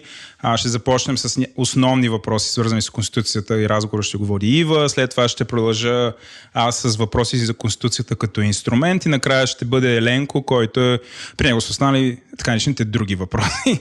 А, просто Разни. като има един списък разни. Е, Да става, че сте успели да подготвите публиката за това време. да. А, ами, Ива, ако искаш да започнем с теб. А, да, а, Защото този разговор всъщност е продължение на разговор, който вие сте имали с, а, Да, с такъв, а, нека да кажа, че беше абсолютно неформален а, разговор, който имахме а, и доста разнопосочен. А, те от, оттам ми дойде идеята да го продължим под някаква форма, в, надявам се в пак така по-неформална среда, което би те предразположил да, да кажеш. А, да си кажеш. А, така, сега аз започвам с а, серия от въпроси, които съм кръстила въпроси за лаици.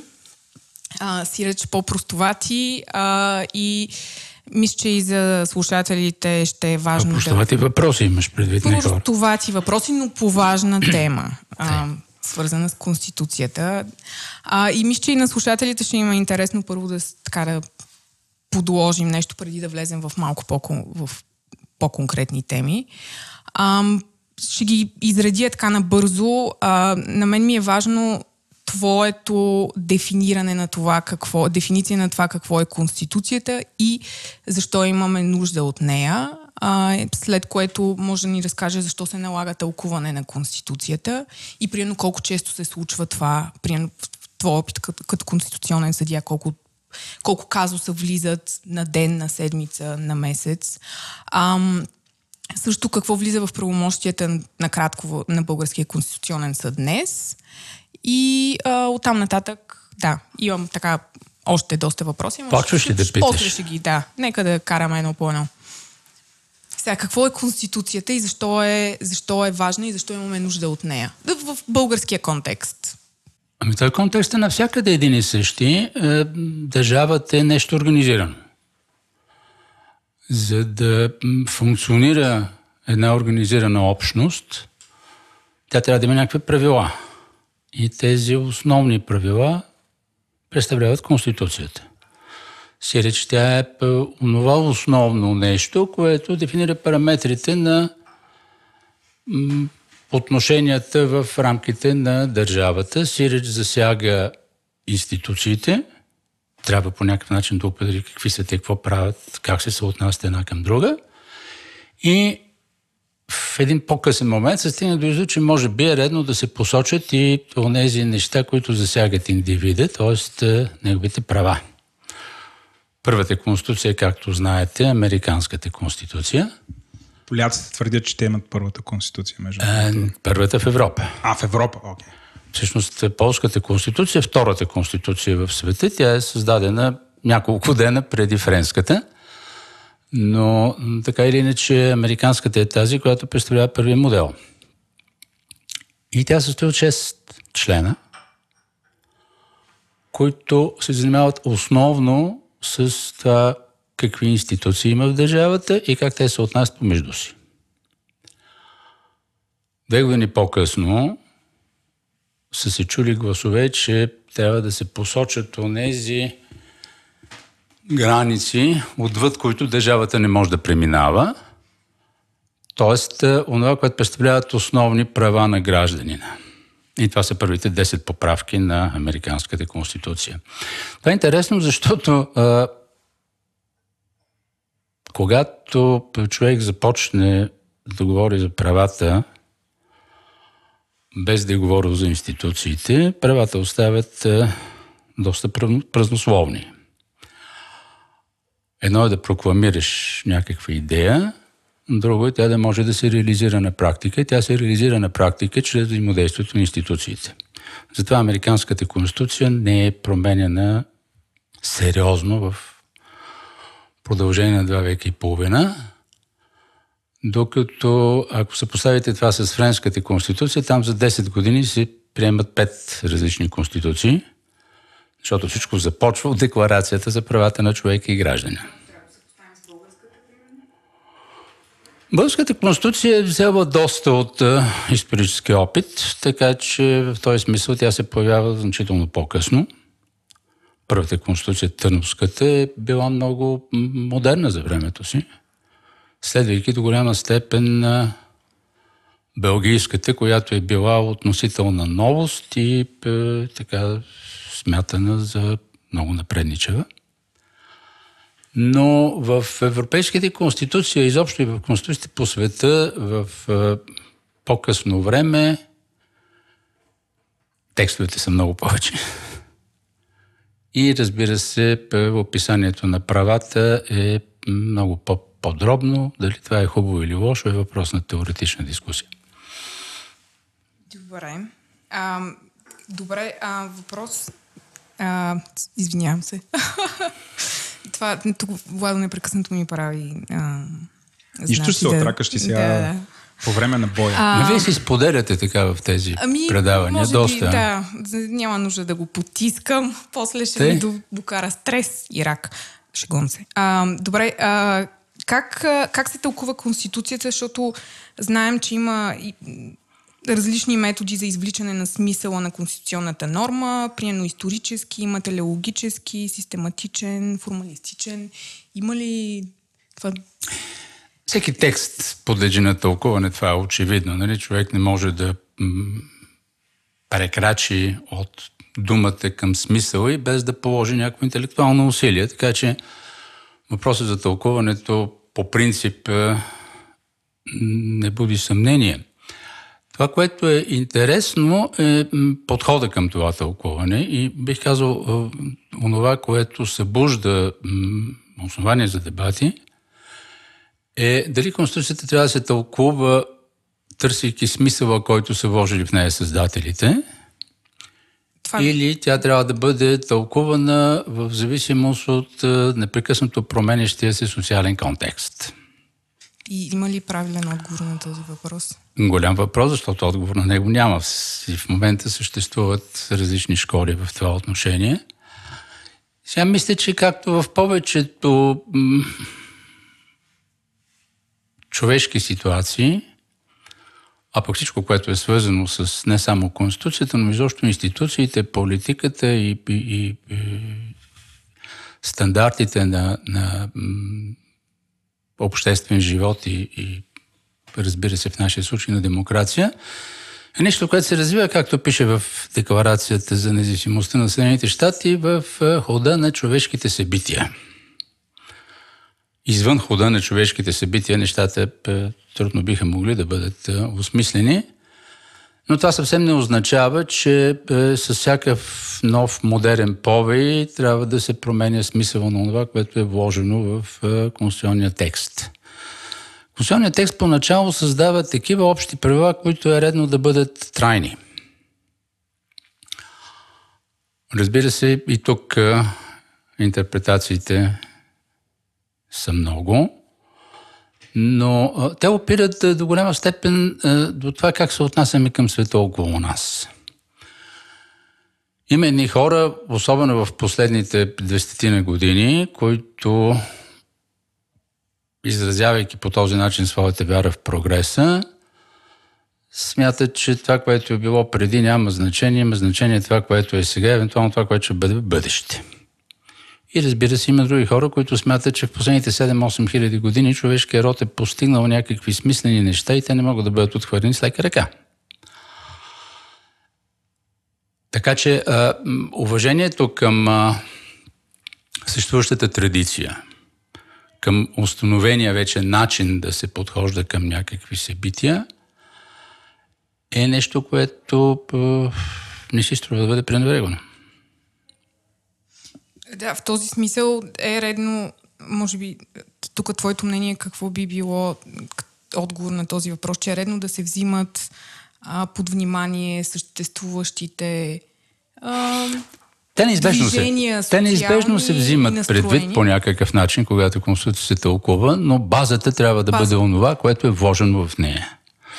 Онова, което законодателят е, конституционният законодател е създал и от което, ако започнем да бягаме, понеже обстоятелства са били променили, рискуваме да стигнем до произвол и Това е до е риска, да. непрекъснато отклоняване от принципите, които са вложени в нея.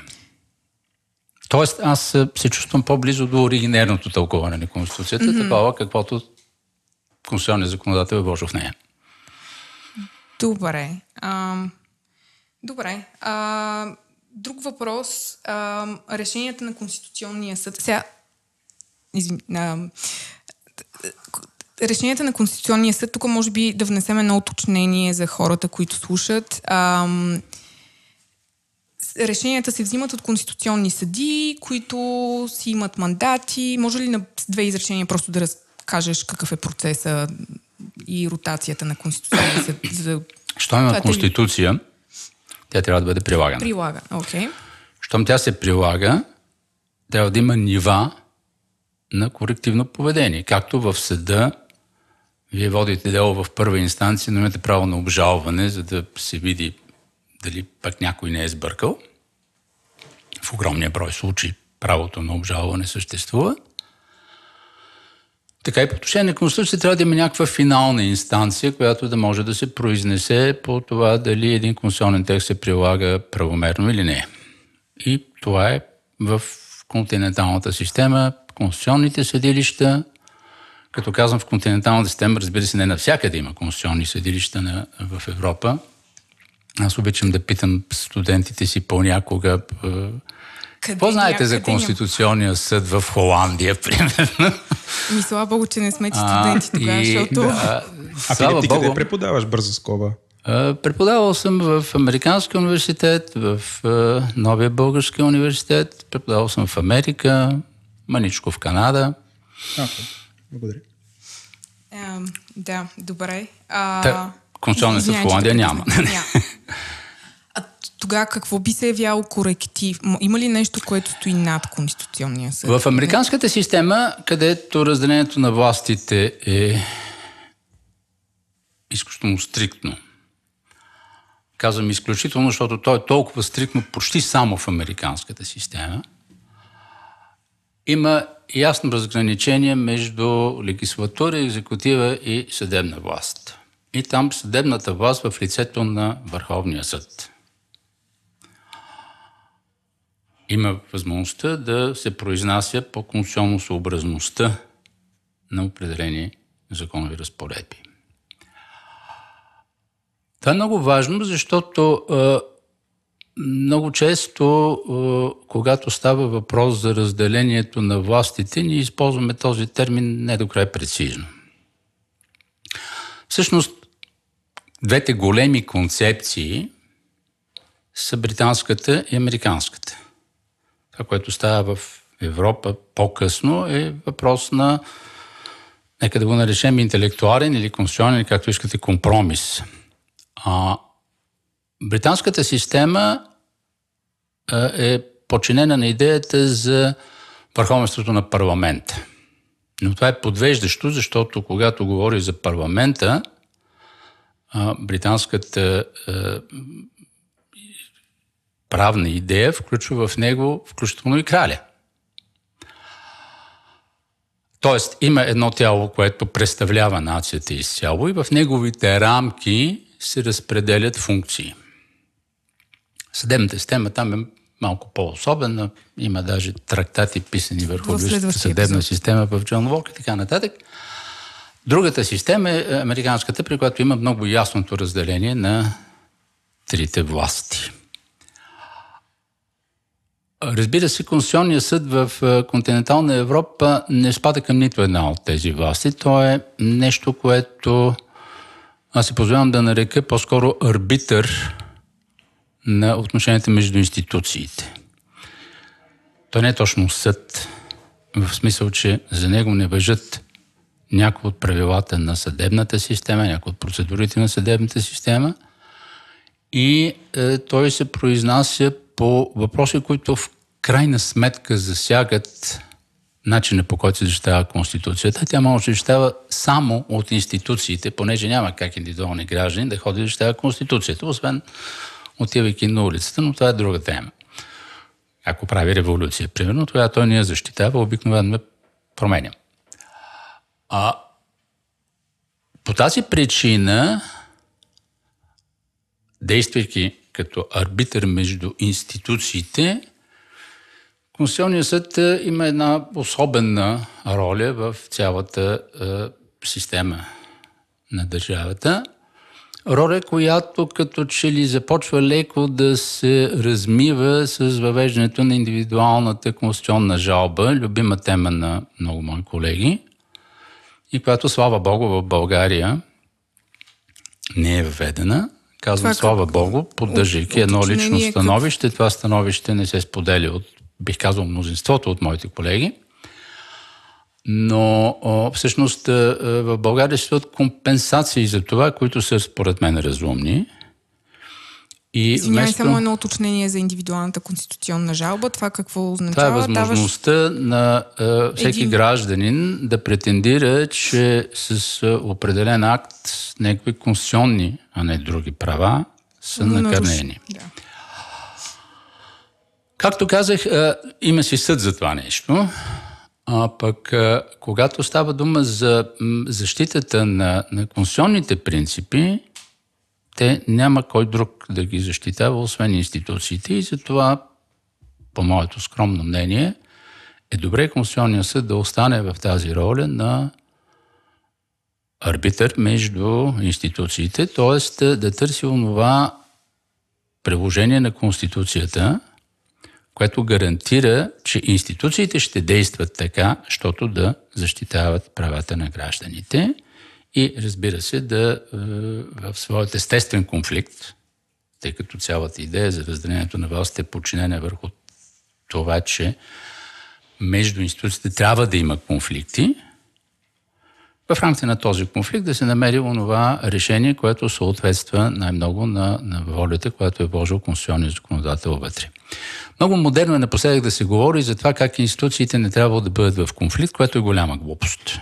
Може би полезно да кажеш какво разбираш, какво се разбира под конфликт, защото масово хората под конфликт разбират един такъв неградивен процес, в който две страни на практика се карат. Естествено е, това не е така. Естествено е за всяко човешко творение и в частност за държавните институции да се опитват да си надскочат боя.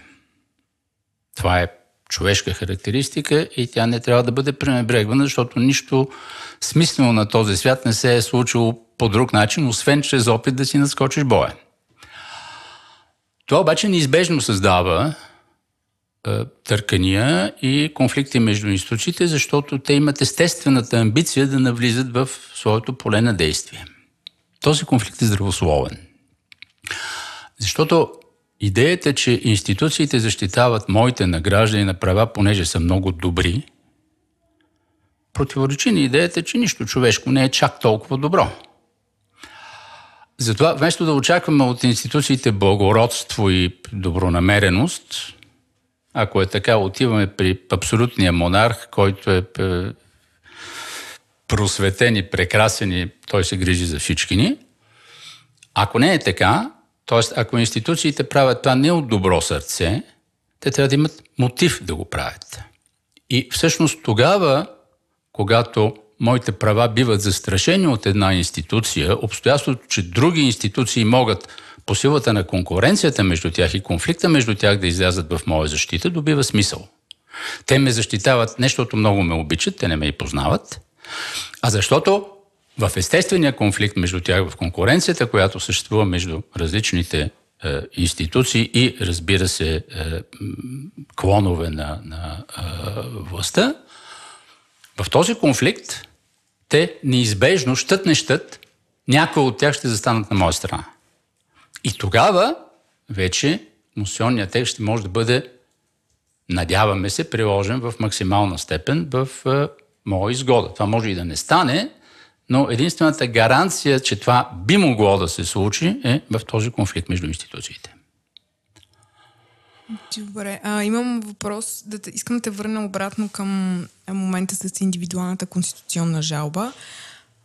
Ясно е, че един човек не може да предяви интерес към промяна на Конституцията. Може, на някои места не, не, в, а, не, в Европа може. Но в България. Но картината е малко комична, защото се оказва, че от хиляди такива постъпили дела, нищожен процент изобщо стигат Стига до разглеждане, защото не са за разглеждане. А... И естествено всеки човек да, да си мисли, че има повече права, отколкото има. Това също е естествена човешка характеристика да мислиш, че си по-прав, отколкото си. Естествено, да. Аз мисля. А, по тази причина а, в България има корекция за това и е, това са правата, които са дадени с е, едни последни изменения на Конституцията, много полезни според мен, на омбудсмана и на Висшия съвет на адвокатурата. Да отправят такива Искания от името на... Искания, свързани с нарушаване на права на гражданите. Конституционни права. Това всъщност означава, че по същество едната и другата институция се занимават с индивидуалните граждани.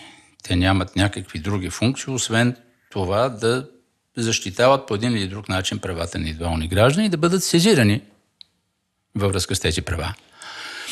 По този начин те представляват един разумен филтър за многобройните, неизбежно многобройни и неизбежно често неоснователни претенции, но от друга страна те дават възможност в амбицията на тези институции, нормално е омбудсмана да иска да бъде велик, нормално е адвокатурата да иска да бъде велика, да търсят онези поводи, онези случаи, когато да застанат в защита на права, които наистина са накърнени. Добре, не, а, аз изхождах от а, една хипотеза, затова исках да го доуточним това. Дали приено, ако не е една индивидуална конституционна жалба, ами приено са жалбите на 3 милиона човека, каквото, например, в момента се случва в Румъния за промяна на конституцията, свикват референдум. А, там...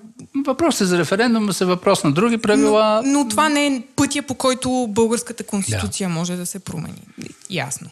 А, въпрос, свързан с... А, ми е интересно... Вижте, промяната на конституция с референдум е много опасно нещо. А възможно ли е в България? Вижте, любовта към референдумите е нещо, което, към което трябва да се подхожда с повишено а, аз внимание. Имам, да, такова консервативно мнение. А, референдума е м- нещо, което е прекрасно в два случая. Единият случай, когато засяга някакви много елементарни, местни въпроси. Швейцария е пълна с такива референдуми. В тези сфери на обществения живот, в които се търси максимален консенсус, т.е. които имат да удовлетворят ежедневни преки потребности на хората. И другия случай, когато става въпрос за нещо много радикално, на което може да отговори с да и не.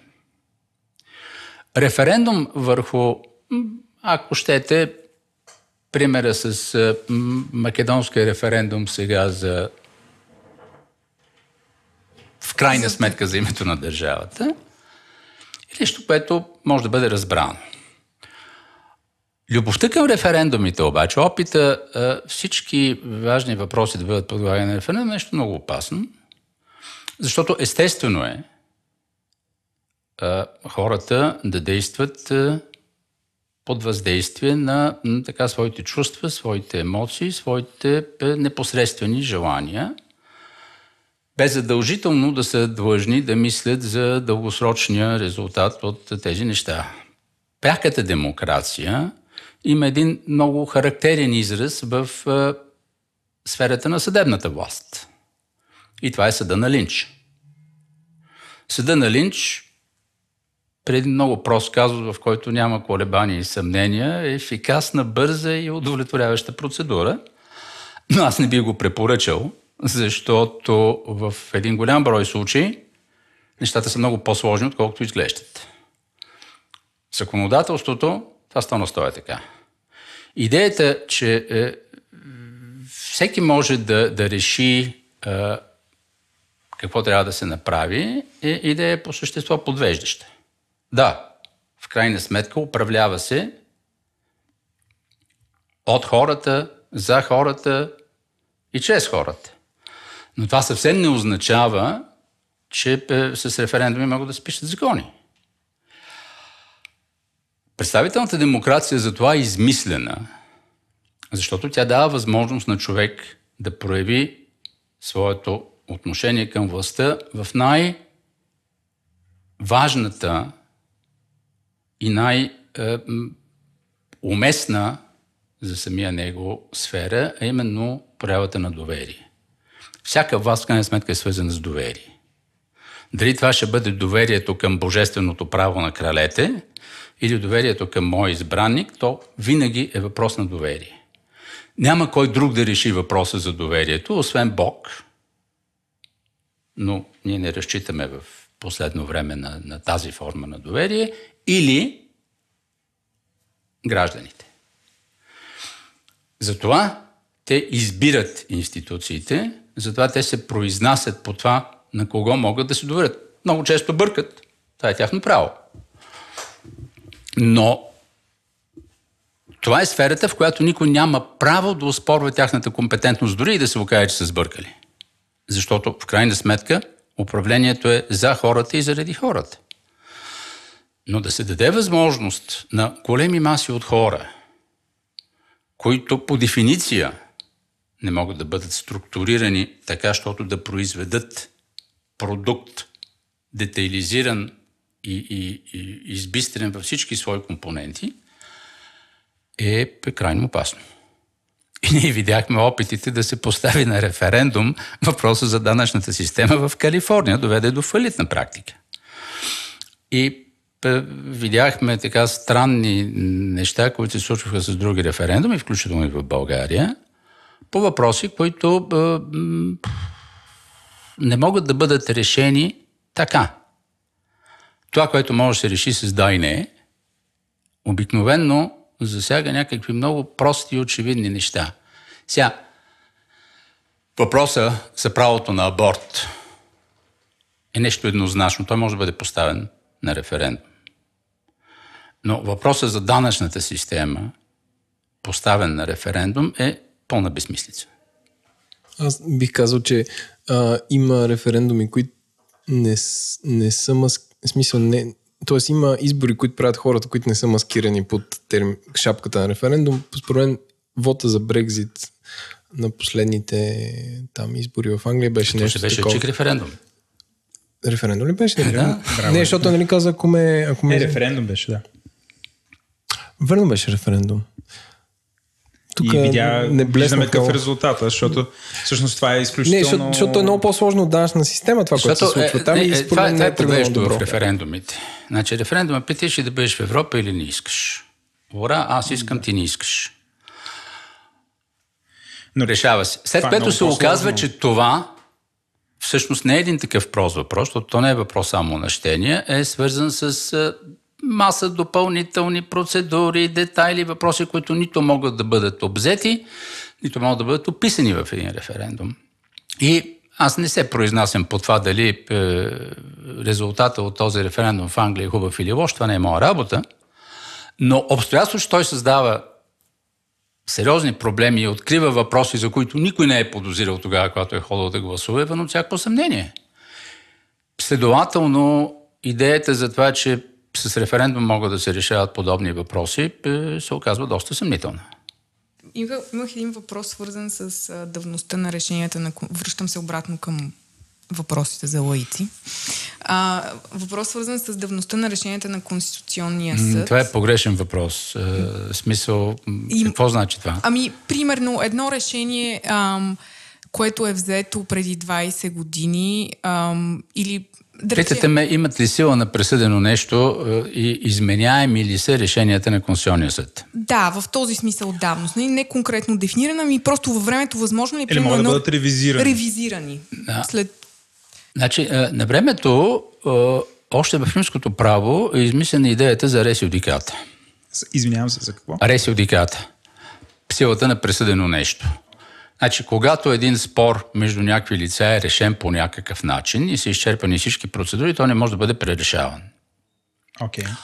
Освен в някакви много изключителни случаи в наказателното право и така нататък.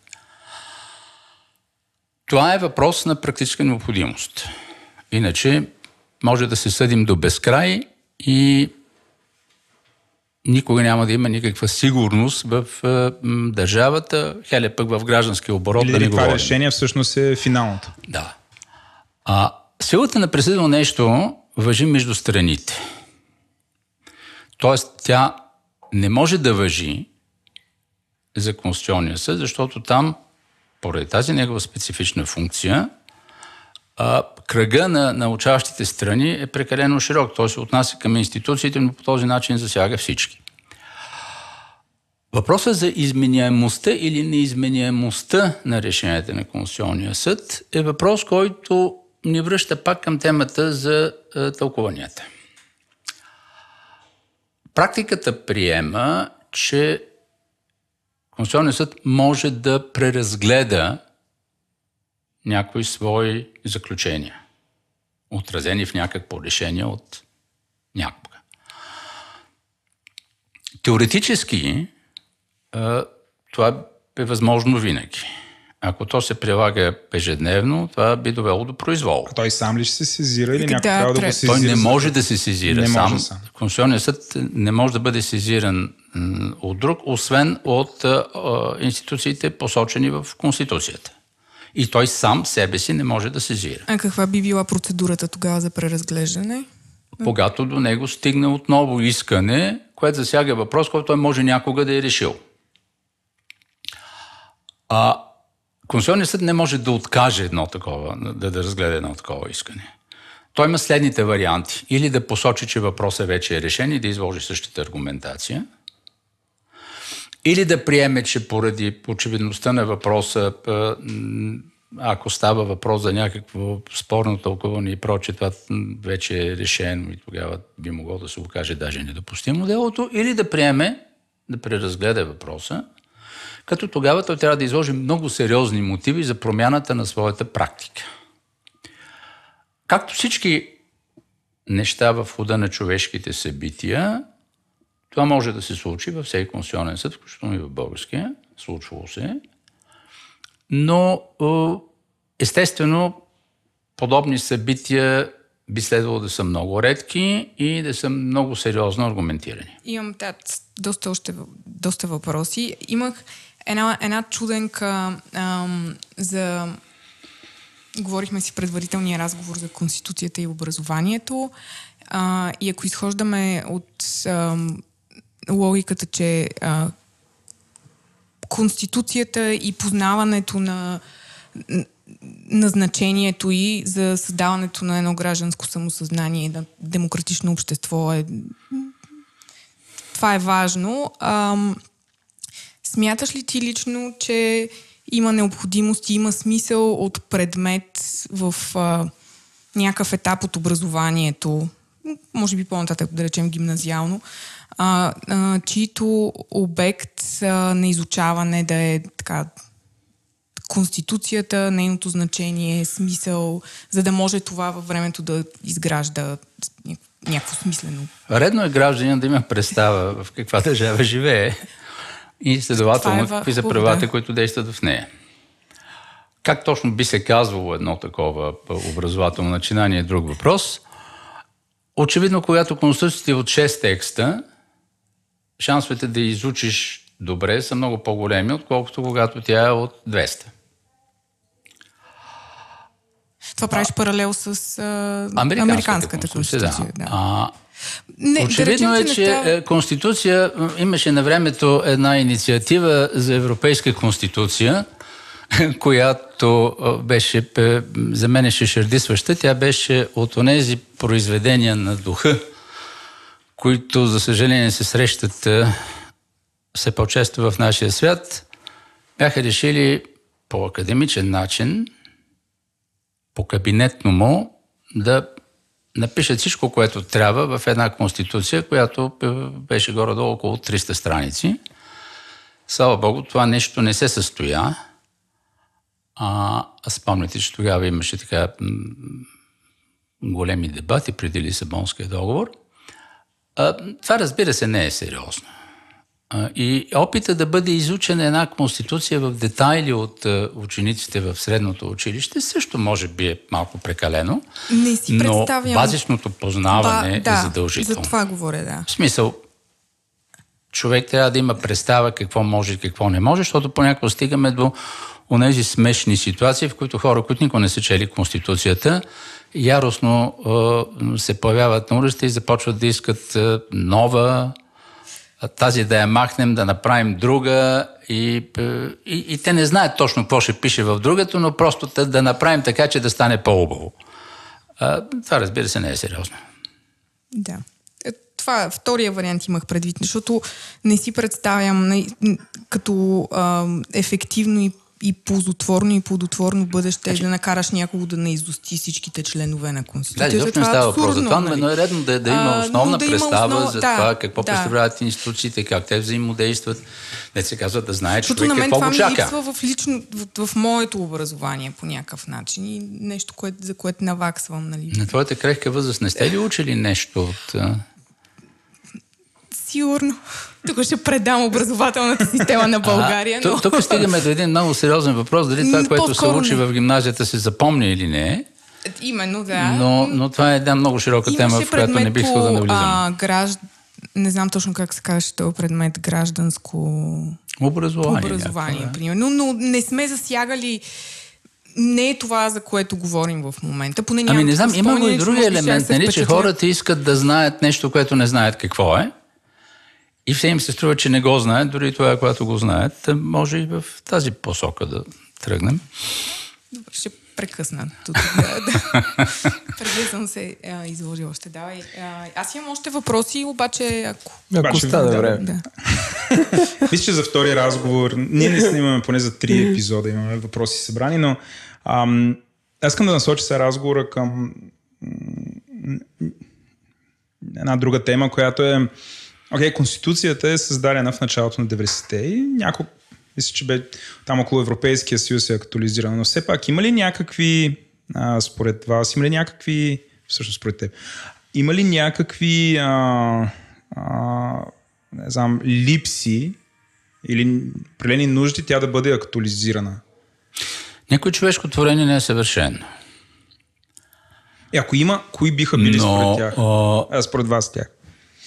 По повод на Конституцията много е говорено, още когато тя се приемаше, имаше множество дебати. Е, мисля, че е, там имаше една м, територия, в която се упражняваха много от моите колеги, свързан с човешките права, понеже това е по-ефтино и по-лесно. А, мисля, че е, там едва ли има сериозни проблеми. В крайна сметка най-важното нещо в една конституция е как тя дефинира съотношението между прерогативите на властите. В това отношение Българската конституция претърпя някои изменения, които според мен решително подобриха картината. И в крайна сметка аз не мисля, че в настоящия момент тя е по-незадоволителна от повечето налични европейски конституции. Разбира се, възникват проблеми. Разбира се, към тези проблеми м- има подходи, включително дейността на Конституционния съд.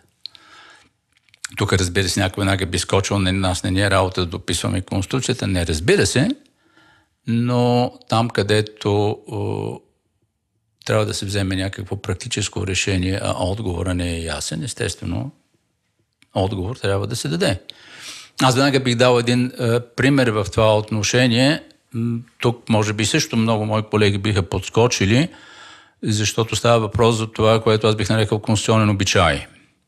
Като чуят за обичай, много юристи се притесняват, но всъщност обичая си е един от източниците на правото, в последните 7-8 хиляди години. Или поне 5, да речем, ако тръгнем от Хамораби насам. А, но а, е член 99 или не е второ от Конституцията, който казва, че президента трябва да представи кандидата за министър-председател, ако той е успешно извършил, завършил своя поручвателен мандат. Известно време се считаше, че е, това действие на президента трябва да бъде м, директен е, израз на м, една своего рода почтенска котия. Нали? Пристига кандидата за премьер, носи там един лист хартия, на който са написани имена и, и, и названия на, на кабинетни позиции – това е успешно завършен мандат и той го внася в парламента. Сега, когато един такъв а, мандат е изпълнен по начин, по който съществува очевидна невъзможност той да реши наболели проблеми, както беше през 1997 година, тогава а, всъщност би се стигнал до един формализъм, който, който с нищо не помага.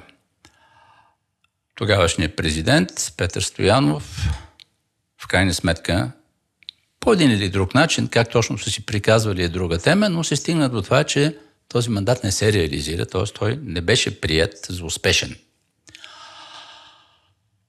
Това е важна прерогатива и тя не зависи от това кой е президент на държавата, тя зависи от това да има възможности конституционният текст да бъде приложен към една реална ситуация. За мен това е пример за един установен тогава конституционен обичай, който общо взето не е имал възможност да бъде проверяван отново, но би могъл да, да действа. Интересни са въпросите, свързани с тълкуването на подобни текстове, защото ние имаме една а, институционална система, която в последните десетилетия се наложи в много страни в Европа. Тя започна в Ирландия.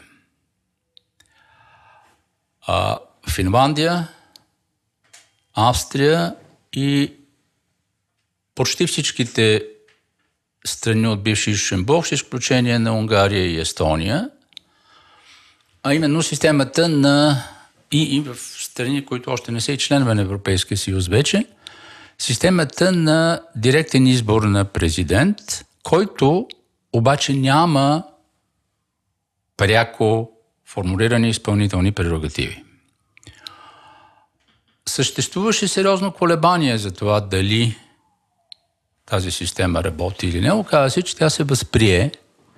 Най-напред се установи в извън тези три държави, които споменах, се установи в Полша, Литва, Румъния и България, след което тя беше възприета в Словения, Словакия, Чехия,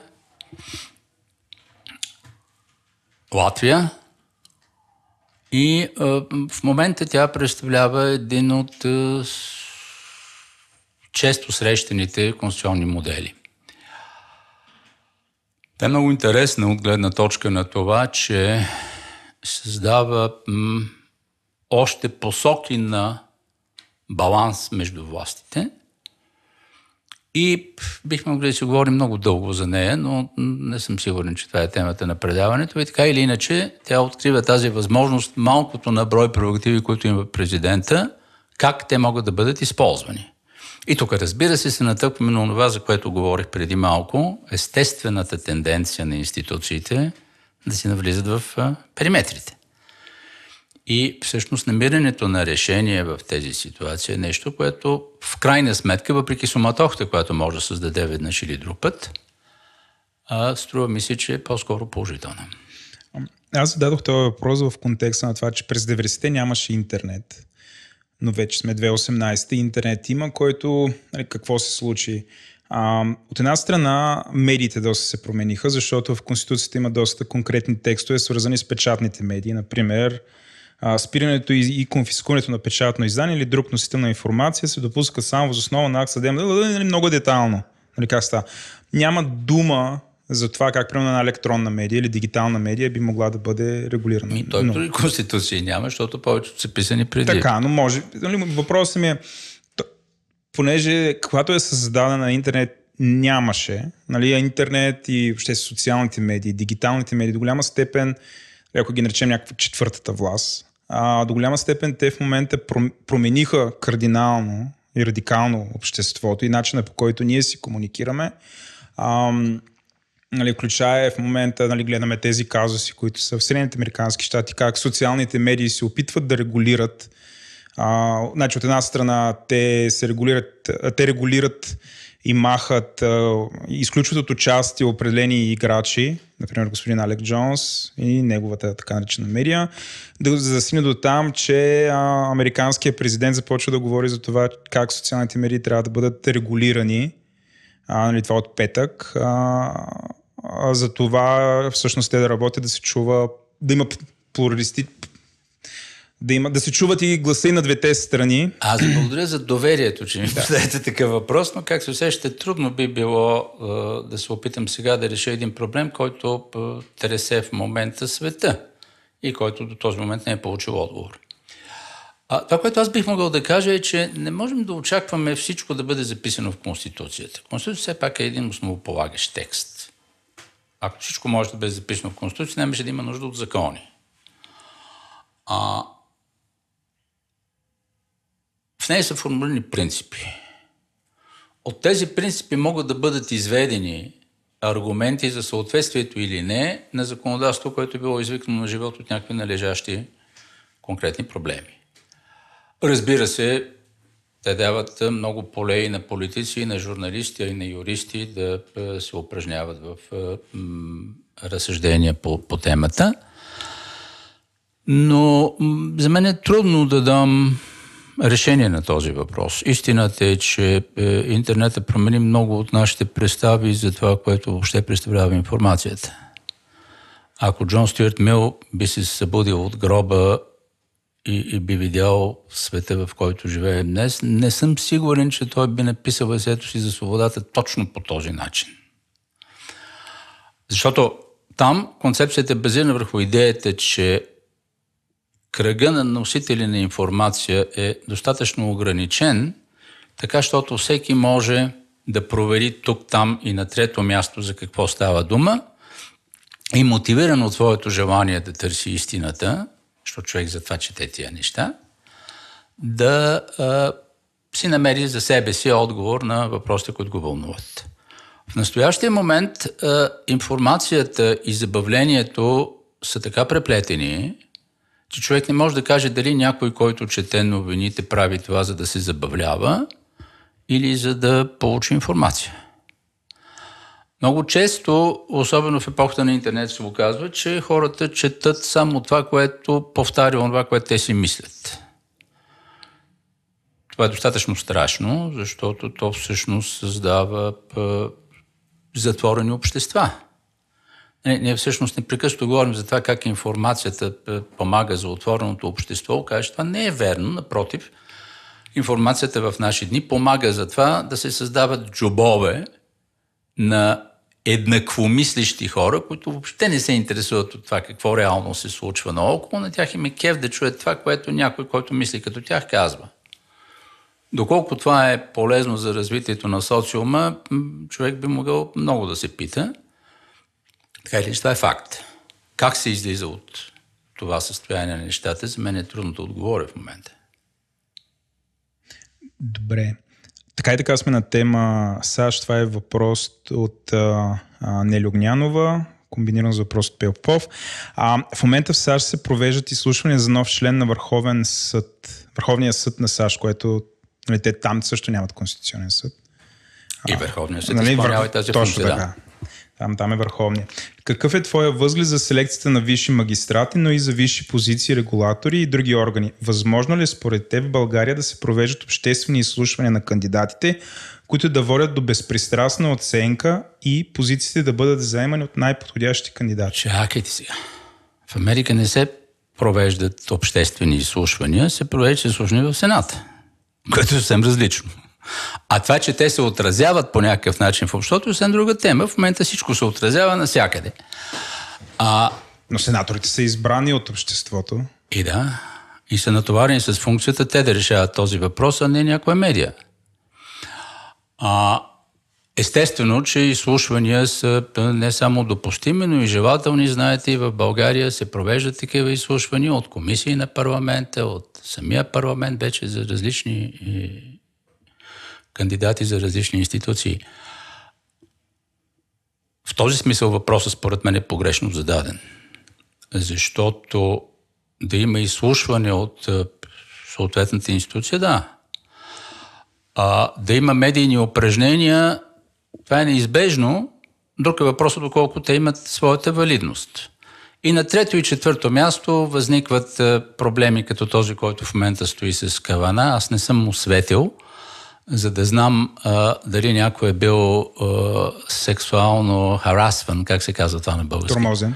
Тормозен от него, но си мисля, че не е толкова трудно а, в а, един реален свят, в който почтенността е принцип и, и, и дължимост, но в никакъв случай не е задължително присъствие, да се появят а, а, пострадавши в кавички, само и само за да провалят една кандидатура. Не знам какъв е случай, пак повтарям, но Той колкото, е повече, колкото повече нещата върват към а, а, инициативи на безотговорни фактори, толкова по-опасно е развитието. Е, е, е, в момента е много модерно да се говори за активността на гражданското общество. Но вие добре си давате сметка, че наред с е, много компетентни, много отговорни и много почтенни а, е, образования, които претендират да са гражданското общество, защото гражданското общество по дефиниция не може да бъде представлявано, освен от институциите. Нали? Представител на гражданското общество означава някой си в гражданското общество, който е на едно мнение за разлика от много други. В момента, в който то се структурира като представителство, то вече става институция. Така че по дефиниция тези неправителствени организации а, не могат да имат претенцията за онази представителност, която имат институциите. Следователно, сред тях е напълно възможно да възникват и безотговорни, движени от не до там чисти помисли или от обикновена некомпетентност и глупост, защото това също е факт в човешкия живот, образования, които си мислят, че се борят за нещо – много е хубаво да се уважава мнението на, на тези образования, особено ако те изглеждат да имат а, а, така по-широка подкрепа и е мъдро държавниците да, да взимат под внимание това, което те говорят. Но да бъдат подчинявани решенията на институциите на становища на гражданското общество е абсолютно опасно и реш, руши представителната демокрация. Сега в момента е модерно се говори за тази participatory democracy, участвателна демокрация и така нататък, но това е горе-долу като с референдумите. Аз се явявам и твърда, че представлявам човечеството и искам нещо. А колко разбирам от него е друг въпрос. Аз мисля, че тук въпросът по-скоро е посока прозрачност, т.е. не да се отнеме на институциите правото да решат, а по-скоро дали а, а, когато те събират информация или когато те задават въпроси към кандидатите, а, този процес да бъде по-прозрачен, отколкото е в момента. Защото някакси обществото има усещане, че той не е достатъчно прозрачен. Някакси взимат се решения при скрити врата, а може би обществото Какво има значи право при да скрити знае. врата? Взимат се от институции. Вижте, а, прозрачността също е Предвид, така доста хлъзгава тема. Българина има много ниско доверие в институциите. Може би за това има нужда да... Не, не е ли това механизъм той да се Ами не съм промени? сигурен, че това е механизмът. Механизмът е да бъде ясно, че институциите решават институционните въпроси, а не някой друг за гърба им. Е, добре, В това отношение има, аз обикновено давам примера с парламентарната партия в Великобритания. Един принцип, който казва, че ти си някакъв в партията до толкова, доколкото си избран в парламента. Ако не си избран в парламента, мога да си най-мъдрия и най-смисления и най-компетентния, обаче ти не взимаш решенията, които се взимат от парламентарната група, от парламентарната партия, защото всичко от партията извън институцията е само помощ, но то няма решаващ глас. А, обратно, когато партиите са много силни и те си имат неща, които решават централата и после се отива в институцията, за да се оформи това, тогава естествено доверието намалява. Аз само да, да кажа, може би, разликата за това нещо в Штатите и тук, тук пък може да си пролечи, че не помня или че не съм наясно. Например, там висшите съди, те се предлагат от президента, но се гласуват от парламента. Нали така беше? Не, те се назначават от президента, но след изслушване и съгласие от страна на, първо, на, на Конгреса и на Сената по-точно. Нали, а паралел в България, пак ме поправете, ако бъркам, примерно а, членовете на Висшия съдебен съвет, те не, те не подлежат на гласуване от парламента. Нали така беше? Не е верно Гласуват ли се? Всеки, всеки поименно. Членовете на Висшия съдебен съвет се избират по определен начин, който включва и избор от парламента. Н- но част от тях. Да. Да, окей. Не, не, не всички, например, щатите. Еми, това всички. идеята е по този начин да, да има достатъчно баланс на другите власти. Това ли ти беше? Борис? Да. Добре. А, аз се върна на прозрачността. А, нали, това е един от най-популярните въпроси, който трябва да те попитаме. Считаш ли, че заседанията на Конституционния съд трябва да бъдат публични? Не. Защо? Защото в е, е, тях се обсъждат въпроси, които имат много детайлно правен характер. Значи, е, идеята за публичността на, на техните решения, на техните заключения, понякога по някои въпроси може да има някакъв е, е, публичен дебат, но, но по принцип решенията, които се взимат от тях, дебатите в тях не могат да бъдат въпрос на, на публично наблюдение, защото това би могло да бъде ужасно подвеждащо.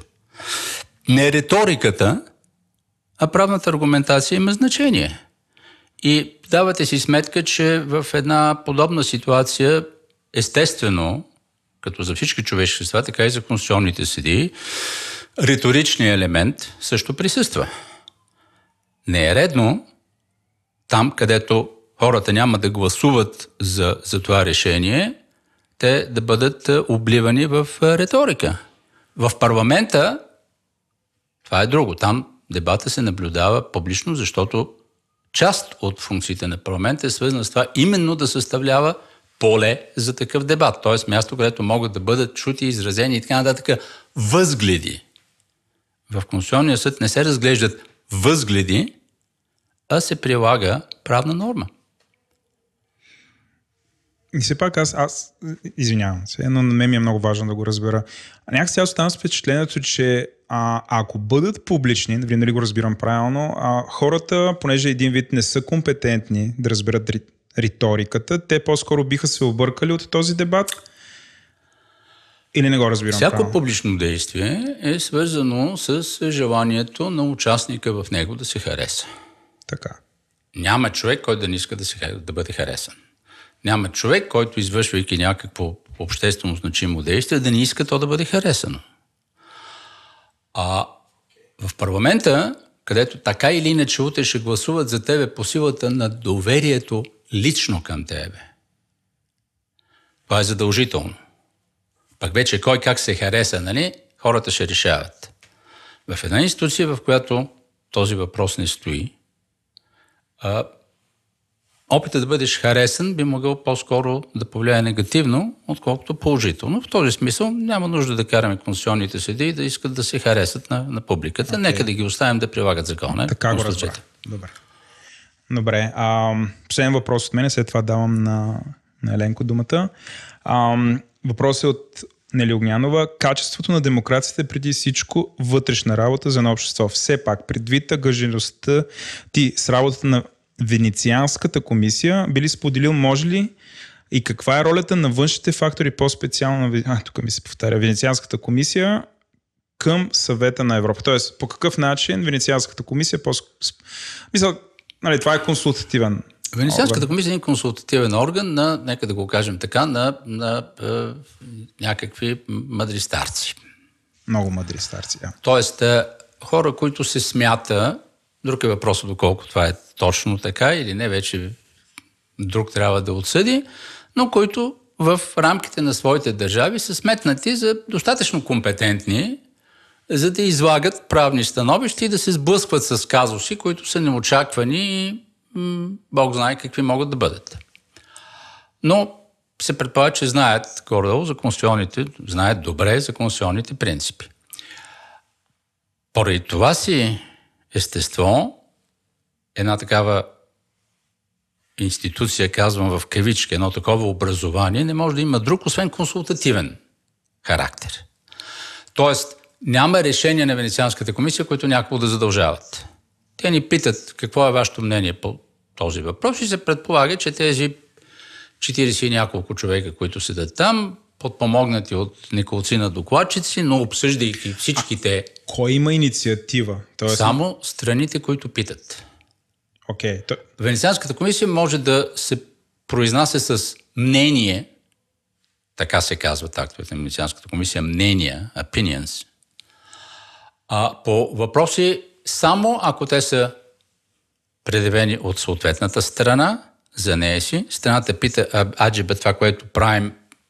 Но няма значение коя е власт. В, а, смисъл, всеки ли може, Прино, изпъл... може ли прино Министерски съвет в България да се обърне към Венецианската комисия? Ми, Или това е, е само... Да. Или... Възможно е, да. да. А Конституционният съд може ли да се допита а, за мнение? Сам по себе си Конституционният съд не може да м, образува такова е, искане, но би могъл да се допитва, разбира се, по един неофициален начин. И другата форма е когато институцията, към която принадлежи Медицинската комисия, именно м- съвета на Европа, реши да постави някакъв въпрос, нали, за да изгради собственото си мнение, като пак становището на Медицинската комисия не е задължително, но се предполага, че ако всичко протича нормално, това становище би могло да има въздействие при взимането на решения. Последен въпрос, който е свързан с това, той вече е от мен. Европейския съюз има ли няк... Защото много хора считат, че Европейския съюз има възможност да контролира България, включая да ни принуди да си променим Конституцията. Има ли някакъв, някаква не знам, юридически документ, който да дава на Европейския съюз такова право? Европейския съюз има няколко инструмента в това отношение. Единият е прочутия член 7, който напоследък стана много актуален – който какво Но, казва? Който дава възможност да бъдат е, суспендирани определени права на държавите в случай, те нарушават някакви много фундаментални принципи на, на Европейския съюз. Вижте, е, темата за, за това как Европейския съюз може да въздейства на държавите е много сложна тема. Разбира се, има механизми, финансови и други, които по някакъв начин влияят. Това е без съмнение. Но тук опираме до, до големия въпрос, който представлява Европейския съюз. И всъщност възгледите за Европейския съюз общо взето са два, които в момента отново избиха на повърхността, макар че имаше период от време, когато като че ли дебата там беше позатихнал. От една страна, дали той представлява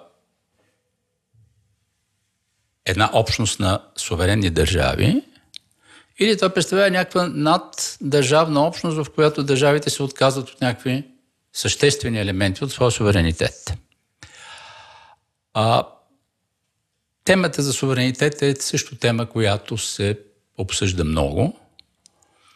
И всичко това а, идва от а, обстоятелството, че всъщност една от тенденциите в Европейския съюз е федералистка тенденция, по това няма съмнение. Ако чуете някои от лидерите на Европейския съюз, те говорят почти открито за, за своето желание да бъдат по-малко суверенитет, повече над държавни е, права. Въпросът е обаче, че е, в крайна сметка е, Европейския съюз е създаден от, на базата на решение на суверенни държави и степента, в която те се отказват от някакви елементи на своя суверенитет, е тяхно суверенно решение.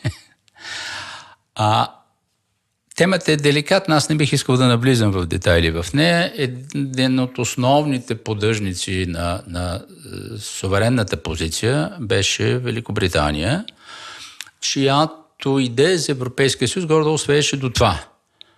Ние, и тук цитирам, изказвания, разбира се, на, на, на хора, които съм имал възможността да чуя, без те да са някакви официални становища, но европейците имаха табията да се колят дълги години. Ето на сега ние успяхме да установим между тях не само мир, но и сътрудничество.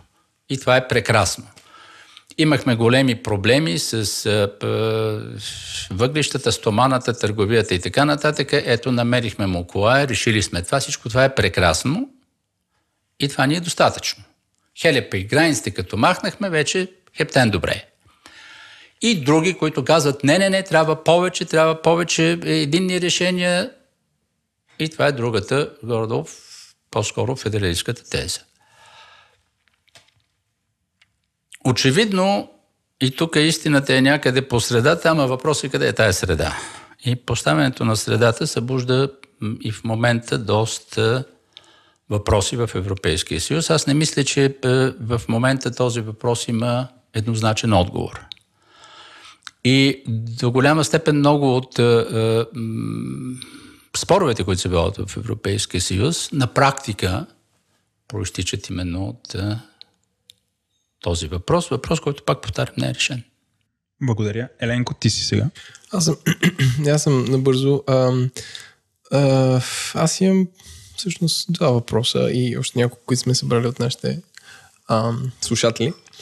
А, първото е за прослутото решение за Истанбулската конвенция. А, да, да Аз съм там малко... пристрастен, нали, все пак. Да, да, да. Аз четах решението, четах, четах решението, четах и конвенцията, за да обобщя за нашите слушатели, които сигурно са забрали покрай цялата да, да, ние. Какво е Истанбулската конвенция? Е а, конвенция, а, пан как се казва, паневропейско, мисля, че пансветовно споразумение за общи усилия за защитата. Инициатива от... на съвета на Европа. Да, а, за защита на жените на международно ниво, защото нали, България, както и от вашето решение става въпрос, а, има достатъчно законова рамка, с която това да се защитава а, което обаче стана жертва на, на голяма, как да кажа, кампания, която беше свързана с, а, да, направо си казвам, с БСП и с патриотичните организации, откъдето се събраха а, мисля, че над а, гласове в парламента,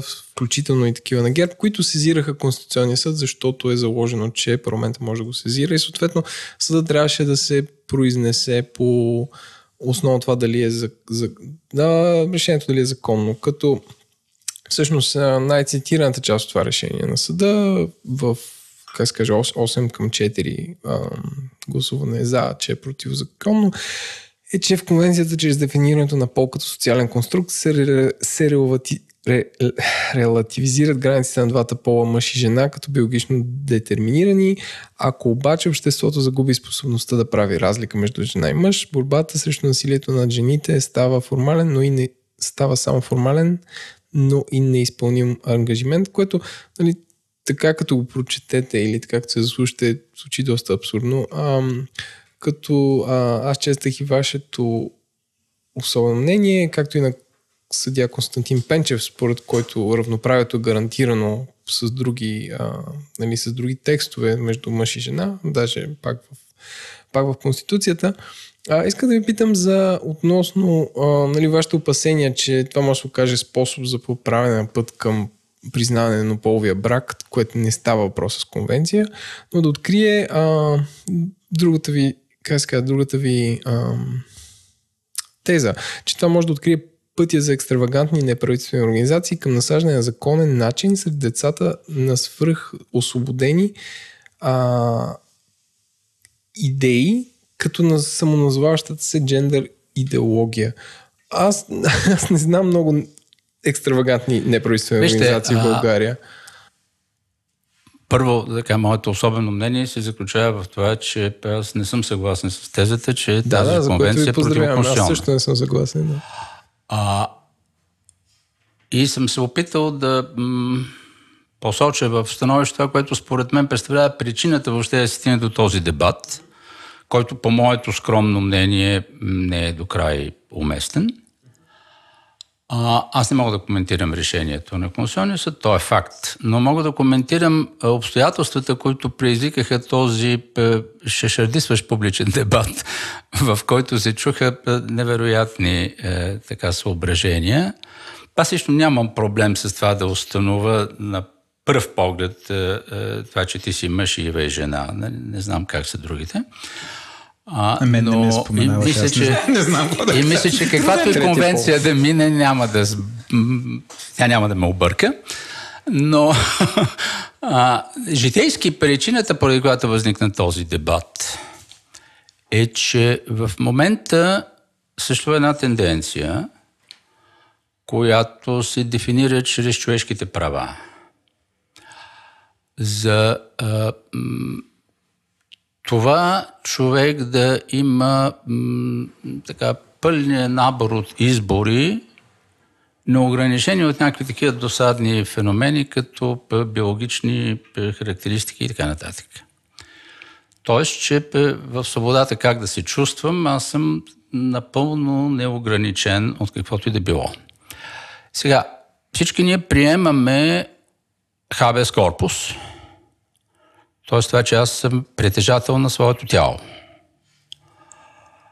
А, някои може да харесват, някои може да не харесват това. А, но в крайна сметка м, аз мога да бъда господар на, на, на, на тялото си и да решавам какво да правя с него. Това къде е дефинирано, като кажеш, всички приемаме. В Магна карта Либертатум, но то е останало като принцип, нали, който а, се спазва. Дефинирано е в а, англосаксонското право, но, но няма правна система, която не приема нещо, което е еквивалентно на това. Тоест, в крайна сметка, нали, това е един от белезите на свободата. Не могат тук и да ме фанат и да правят с моето тяло нещо, което аз не искам. Включително и в моралния смисъл на думата, да ме затворят, да ме осъдят и така нататък, без да има законови основания за това. А, очевидно има много хора, които се притесняват от е, идеята, че традиционни неща, които са били валидни в продължение на последните 7-8 хиляди години, биват подлагани на съмнение. И разбира се, най-така е, характерният пример за това е така нареченият полубрак. Очевидно е, че има хора, които имат предпочитание към хора от своя пол, включително в сексуалния смисъл на това понятие. Очевидно е, че те могат да съжителстват помежду си и ако това е един факт, то редно е проистичащите в осложнения съвременен живот последици от едно съжителство да бъдат по някакъв начин гарантирани, т.е. те да не изпадат в положение, в което а, тези естествени последици от едно съжителство да бъдат примерно имуществени, придобиване на имоти и така нататък, да бъдат поставени под съмнение по режим различен от този на други. Затова и години по-рано са измислени тези правила на съвместното съжителство, които се прилагат в много държави. Франция, мисля, беше една от първите, които го въведе. И това няма нищо лошо. аз лично, като така възпитаник на, на стара психоаналитична школа, съм склонен да мисля, че има смисъл от това да бъдат разграничавани ролите на мъжа и жената и че е, децата печелят, е, когато могат да видят в действие тези роли изразени. Добре знаем, че далеч не във всички семейства, хеле пък в съвременния свят това става. Виждаме колко много разпаднати бракове има, което означава, че е, това стандартно отношение към брака е не до там валидно за всички. И разбира се, имаме ужасяващия пример на, на а, сиропиталища, в които децата са поставени при лошо условие и затова аз не мога да намеря в себе си достатъчно сериозни аргументи за това да се противопоставя на идеята такива съжителства, да могат да се грижат за деца.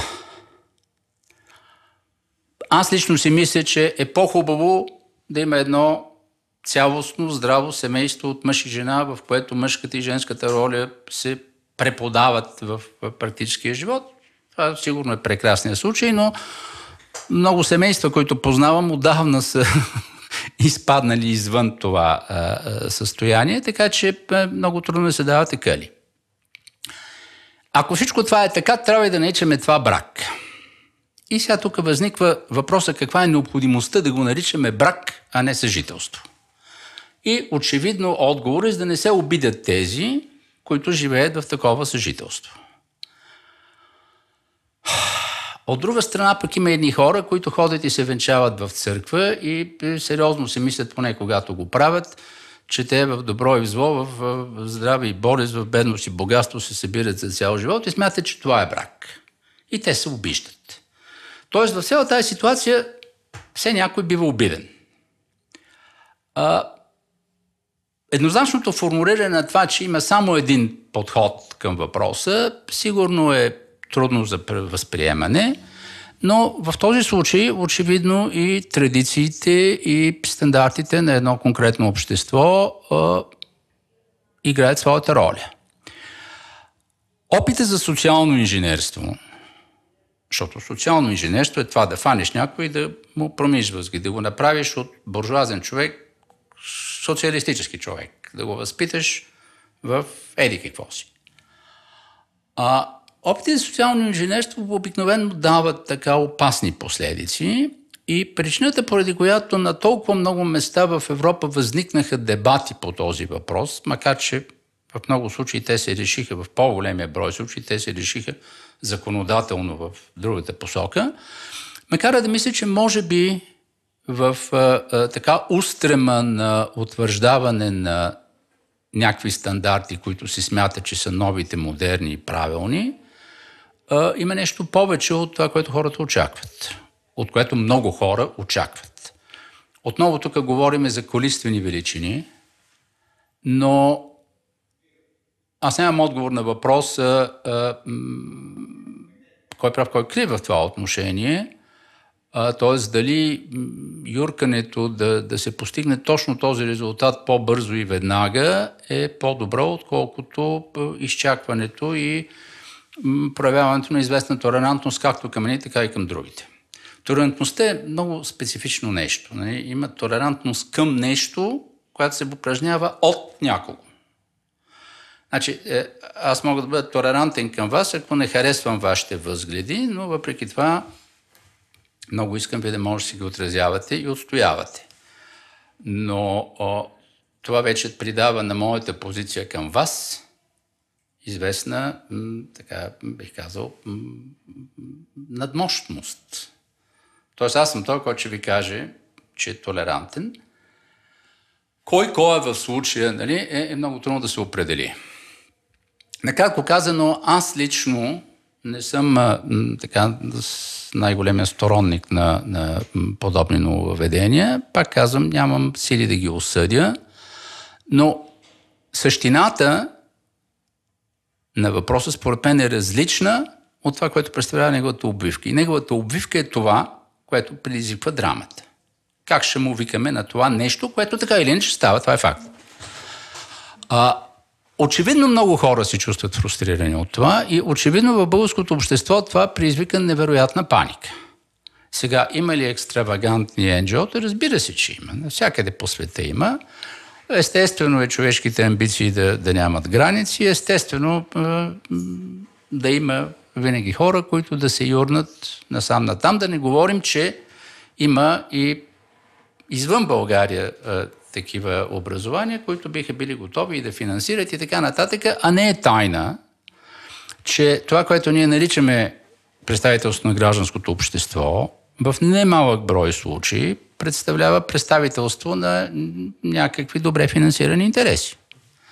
Така че, разбира се, има подобни рискове, но справянето с тези рискове става по друг начин, а не чрез, според мен, търсенето на конституционни основания за приемането или неприемането на документа, за който става дума. Те много неща са...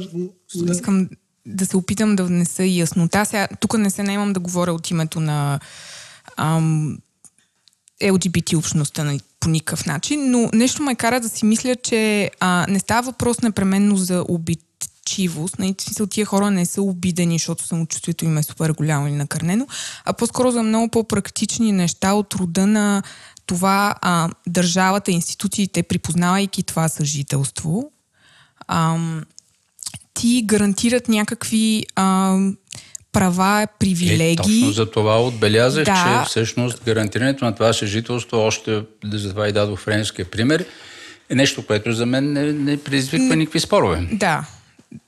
Това ми беше мисълта, че... Защото фокуса, е, е, разговора винаги отива към това как тези хора са обидени, нали, так, в щатите ги наричат snowflakes доста.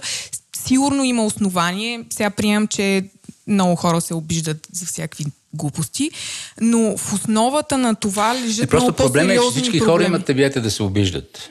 Да, обаче зад това, под това лежи нещо, което е важно и на което може би понякога си заслужава човек да обърне внимание и съответно нали, институциите. И си мисля, че заради за тези неща се развихрят споровете. Значи, ти имаш Смисъл, отговор е на въпроса, това е чудесно. Ми, така си мисля, не знам, извинявай, Ленко, че... Може би не те... просто се обиждат, някои страдат. Страда, да, да, да, не, не е просто въпроса не е на отвъд обида, обидата. Да, Техните права са е... накърнени, сигурно страда, да. Не, сега има хиляди тъпи примери, като например половинката ти лежи в болницата и не мога да отидеш. Не, не, аз имам да. приятели, които са ми казвали, че е, за тях е, е болезно да отидат в държава, в която има е, липса на толерантност към подобни връзки. И е, когато трябва да отидат да работят, някои от тях са свързани с е, дипломация и така нататък. Пием един, една двойка приятели, които един е швед, другия е германец, но те или иначе когато трябва да отидат някъде, те мислят как да, неща, да стане за които така, че те да не се чувстват фрустрирани. Не, не, същото мислили, въжи да. за други приятели, които имам пък от България и така е. Да. Това, разбира се, представлява много сериозно съображение за тези хора и в този смисъл техните чувства заслужават уважение. Но а, много е важно нали, да бъде направено разграничението между това как да бъдат защитени едни права и вече какъв, каква аура да придадем на това нещо от гледна точка на външни белези, названия и така нататък. Някой тук вероятно ще каже, да, да, ама ако па не се казва брак, нали, наши ни имат за втора ръка. Аз мисля, Други че пък ще кажете, ако... Съжителството да е припознато от институциите, като и не, това очевидно е нещо, което, което в Европа как, мисля, как че не буди съмнение. Не, не, не, мисля, че този стандарт е установен в, в западния свят изобщо. Не, няма, нямаме гдан за колебания по това. Аз за, за толерантността само да кажа, че любимата ми теза е на а, философа Карл Попър, според който ако едно общество е безкрайно толерантно, то ще бъде загубено от нетолерантните в него, защото ще ги толерира. Тоест, че едно общество, за да, да оцелее, трябва да има нетолерантност към нетолерантност. Тоест отново стигаме до въпроса за мярката. Нали? Някакси, е, е, оказва се, колкото повече живее и по-стар ставам, толкова повече давам сметка, че всъщност най-важното нещо е мярката, в която се правят нещата. А, последен въпрос, а, проточи се времето. А, нали, какво мислите за това, което го наричаме информационни свободи? Правото на достъп до интернет, а, достъп до културни достижения и образователна информация, баланса и със защитата на авторските права. Нали, тук тайно се така загатва се въпроса за пиротството. Това е въпрос от Пейл. А, да го дам по-конкретно. Примерно, един човек в 2018 година, ако примерно живее, ако е осъден и е в затвор, трябва ли да има достъп до интернет? Докъде се стига... Правото на ограничаване на свободата. Да, правото на ограничаване на свободата. Е, въпрос е философски. Ако се ограничава свободата, очевидно тя трябва да бъде ограничавана в някаква степен. А каква е тази степен, се решава от е, съответните конкретни законодателства. Всякакъв отговор, който бих могъл да ви дам, би бил чисто философски. Пример. Въпросът според мен опира до нещо друго е, в момента, понеже поставихте въпроса за авторските права. А, от една страна очевидно е, че е, защитата на, на неща, които сами по себе си са толкова значими за м, човечеството или за определени групи хора, че м, тяхното о, потребяване от куцо и сакато би довело до м, опасни резултати, е нещо, което не буди съмнение. В този смисъл авторските права трябва да бъдат защитавани. Дали във всички случаи, когато става въпрос за авторски права, а, дебата е добре фокусиран, е много трудно да се каже. Помислете си за тези хора, които не са защитени от авторските права. Творците, които нали, никой не, не, не плаща а, а, хонорари на Шекспир, когато цитира неговите произведения. Е, то, защото са изтекли.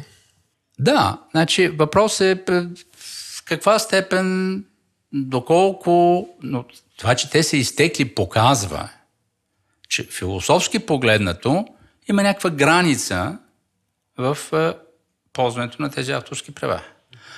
Къде е тази граница, се решава от отделните законодателства. В момента този дебат също се води и в Европейския съюз, както знаете. Изобщо темата за това докъде и доколко трябва да бъдат защитавани авторските права е тема, която, в която буквално не ми се иска да навлизам. Отново искам да кажа, че нещата не са толкова еднозначни и викането на ура не винаги помага.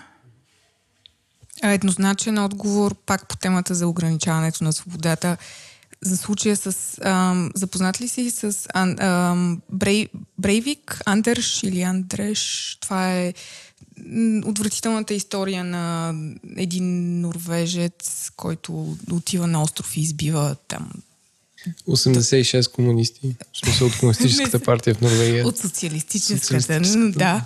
Ам, и той в момента а, излежава не може би доживотна присъда или може би не е доживотна. Сега тук не, не искам да навлизам в детайли, защото не съм запозната случая, но а, има достъп, а, така са уредени затворите и въобще системата а, в Норвегия, че дава, дост, дава права на а, някакви права на затворниците, като например е... достъп до образование. Сега това за тебе е твърдо да или твърде е дали злото съществува или не.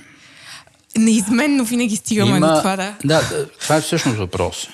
Има е, един поглед към нещата, който каже, всъщност зло няма, ние всички сме такива добрички и симпатични хора, обаче поради лошите условия, ранно детските ни преживявания или някакви социални фактори, е, по тази причина е, възникват неприятни явления, но е, социалният ни оптимизъм ни кара да видим в доброто във всяко човешко общество и така. В известен смисъл, това е християнска максима. В известен смисъл, във всяко човечество има нещо добро, защото в него е вложена Божията искра. В известен смисъл, човешкият живот има единствения смисъл като, като способ на Божеството да се огледа в нас и следователно всяко наше действие притежава това качество нали, да да, да дава възможност за едно такова оглеждане. Тоест, това означава, че към нищо не можем да бъдем абсолютно 100% сурови. И все пак, може, Може да се ли, откажем може ли от злото. Брейвик да... Ако, ако приемем, че все пак злото да съществува, то някаква реакция срещу него е неизбежна. А, защото а, в крайна сметка не е въпроса а, по какви причини само аз съм избрал да извърша зло. Ако аз съм направил този избор и ако ние приемем човек трябва да носи отговорност за последиците от своите дела, дори то да е резултат от злощастно стечение на обстоятелствата, а, много, много трудно е да бъде пренебрегнато това зло. Всички викат дай ми втори шанс, но всъщност даването на втори шанс е една малко, така, като погледнете в дълбочина, малко безотговорна история. Разбира се, хубаво е да се дава втори шанс на хората, които не са направили много голяма беля. Дет се казва, понякога и при голяма беля, втория шанс пак има смисъл. Но от друга страна не може да се каже, че това, което съм сторил, няма значение. Защото ако това е така, тогава ние откриваме една бездна от възможности Той за, затова лежи за зло. в затвора, нали? Смисъл, това е неговото И, и тук отново идваме до въпроса за границата. Как да, ви отговоря? Аз за това питам, не знам. М? Аз Той Но но може да- наскоро, не, наскоро аз четах нали, новина, където той пише на някакви там съдилища в, ам, да, той си търси в Норвегия за това, че когато излязъл PlayStation 4, те Нарушени са- му правата, не са- да. Нарушени са му правата, защото продължава да играе на PlayStation 3, нали, което вече е в крайницата на комичното. Нали. Какво означава свобода, ако в същата седмица, когато излезе последната конзола, ти се оплакваш, че тя не съществува? Сега, аз се опасявам, че има някои свободни граждани в някои страни на света, които биха дали мило за драго да прекарат в е, е, западноевропейски затвор голяма част от живота Със си. нали? сигурност, със сигурност. Ами добре, аз искам да, да благодаря Приключваме. за този разговор. Да, трябва да... Вече сме... Отиваме към шестия час. Шегата на страна, но а, да благодарим на, а, на Филип Димитров за това, че ни отдели това време и си запазваме правото и друг път да, а, да питаме по някакви въпроси, свързани с Конституцията и не само. Беше ми приятно. Благодарим. Мерси.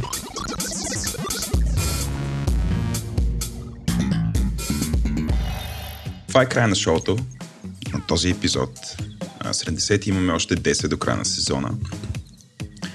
Ако се чудите какво мога да направите сега, може да правите много работи.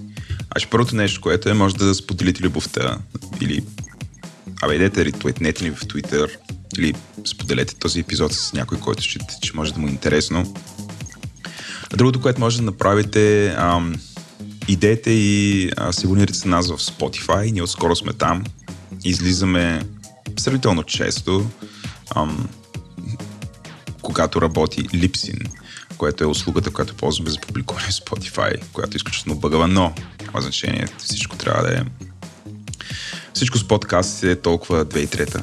А, другото, което може да направите е напишете ни ревю в iTunes. А, изключително ни е полезно. Това ни помага повече хора да, да ни откриват. И другото, което може да направите е да ни последвате в Twitter, където ние сме сравнително активни и обичаме да си говорим с вас. И като казваме говорим с вас, може да ни напишете обратна връзка, използвайки нашия хештаг в Twitter Г и ударено. Или ако форматът Twitter не е достатъчно подходящ, защото примерно искате да се излеете в 60 страници обратна връзка спрямо мен и Еленко, имаме почтински адрес, който е info.govori-internet.com, където всяка седмица получаваме всякакви мейли, закачки, коментари, какво ли не, които ние с леко се събираме, пием уиски и ги четем. Ам, Искаме да споменем кой ни помага да направим този епизод. По принцип този подкаст. Продуцент бях аз, екип от Explainer с Сашо Бойчев и господин Николай. Аудиоредактор и монтаж от Антон Велев, аудиоконсултант ни е Георги Маринов, музиката ни е правил Унко, а дизайнът ни е от Ели. Искаме супер много да благодарим на генералния ни спонсор SBTech, партньорът на живите записи Receipt Bank, а, нашите патрони ментори от SiteGround, Digimark, Oracle и Tiki, както и на нашите 100 плюс патрона, а, които ни даряват а, пари и ни помагат а, да инвестираме в този подкаст, в техника и въобще всичко, което ни трябва, за да се случва той. И това са Димитър Смилянов, Ивелина Петкова, Иван Съртонев, Яна Лозева, Станислав Михайлов, Александър Лазаров, Красимир Димитров, Ангел Шойлев, Камен Станев, Хули, Петър Датудоров, Рая Накиева, Доган Маркетинг, Георги Александров, Свилен Спасов, Георги Рибарски, Росен, Злобан Конев, Петя Райковска, Дима Петева, Илия Кръстев, Свободен агент, Георги Тодоров, Теодор Шатеров, Мартин Гергов, Илия Яков, Боби Петров, Константин Боянов, Юлиана Юриева, Надежда Дана Башева, Иван Христов, Светлин Николаев, Клапинг Мънки, Метабал, Яница Митева, Камен Бочев, Сурегаши, Методица Нов, Деян Кочев, Виваню, Димитър Панов, Никифор Николов, Пейо Попов, Нестор Тодоров, Борис Кожухаров, Николай Бачийски, Михаил Сайков, Ифи, Шугър Шок, Иван Димитров, Виктор Джамбов, Лазар Чакъров, Алек Андреев, Мартин Издимирски, Веселин Дочков, Ванката, Ичо, Грайндер Алекс, Яна Петрова, Светослава Карадиева, Тире Петкова, Лъчезар Милев, Владимир Драгоев, Юнус Юнус, Павел Вълев, Теодор Илиев, Радина Ненова, Ива М, Станислав Стоянов, Лъчезар Милев, Десислав Стоянов, Кремена Йорданова, Димитър Миланов, Никола Кирев, Димитър Алан Тюфекчи, Георги Феликсов, Димитър Янков, Хахо Хахов, Георги Митрев, Диана Койне, Добри Заимов, Грет Костадинова, Калин Стоилов, ZHL, Адриана Баева, Румен Манев, Живко Георгиев, Георги Доганов, Радослав Цветанов, Иван Гинев, Михаил Михайлов, Лили Грозева, Истинската Емка, Деница Гроздева, Мартин, Милен Георгиев, Никола Йорданов и Бухтом. И сега следва песничка.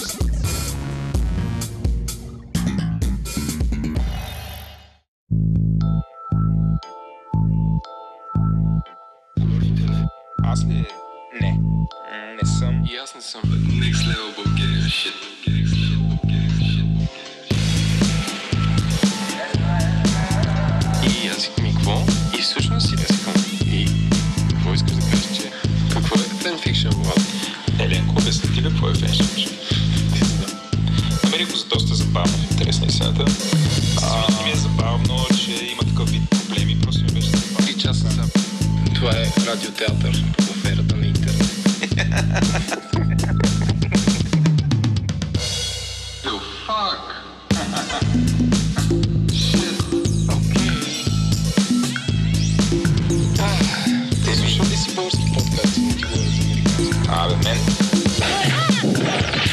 филмите Джеки Чан, където пада по стълбите. Да, което най-вероятно има хора, които не си искали.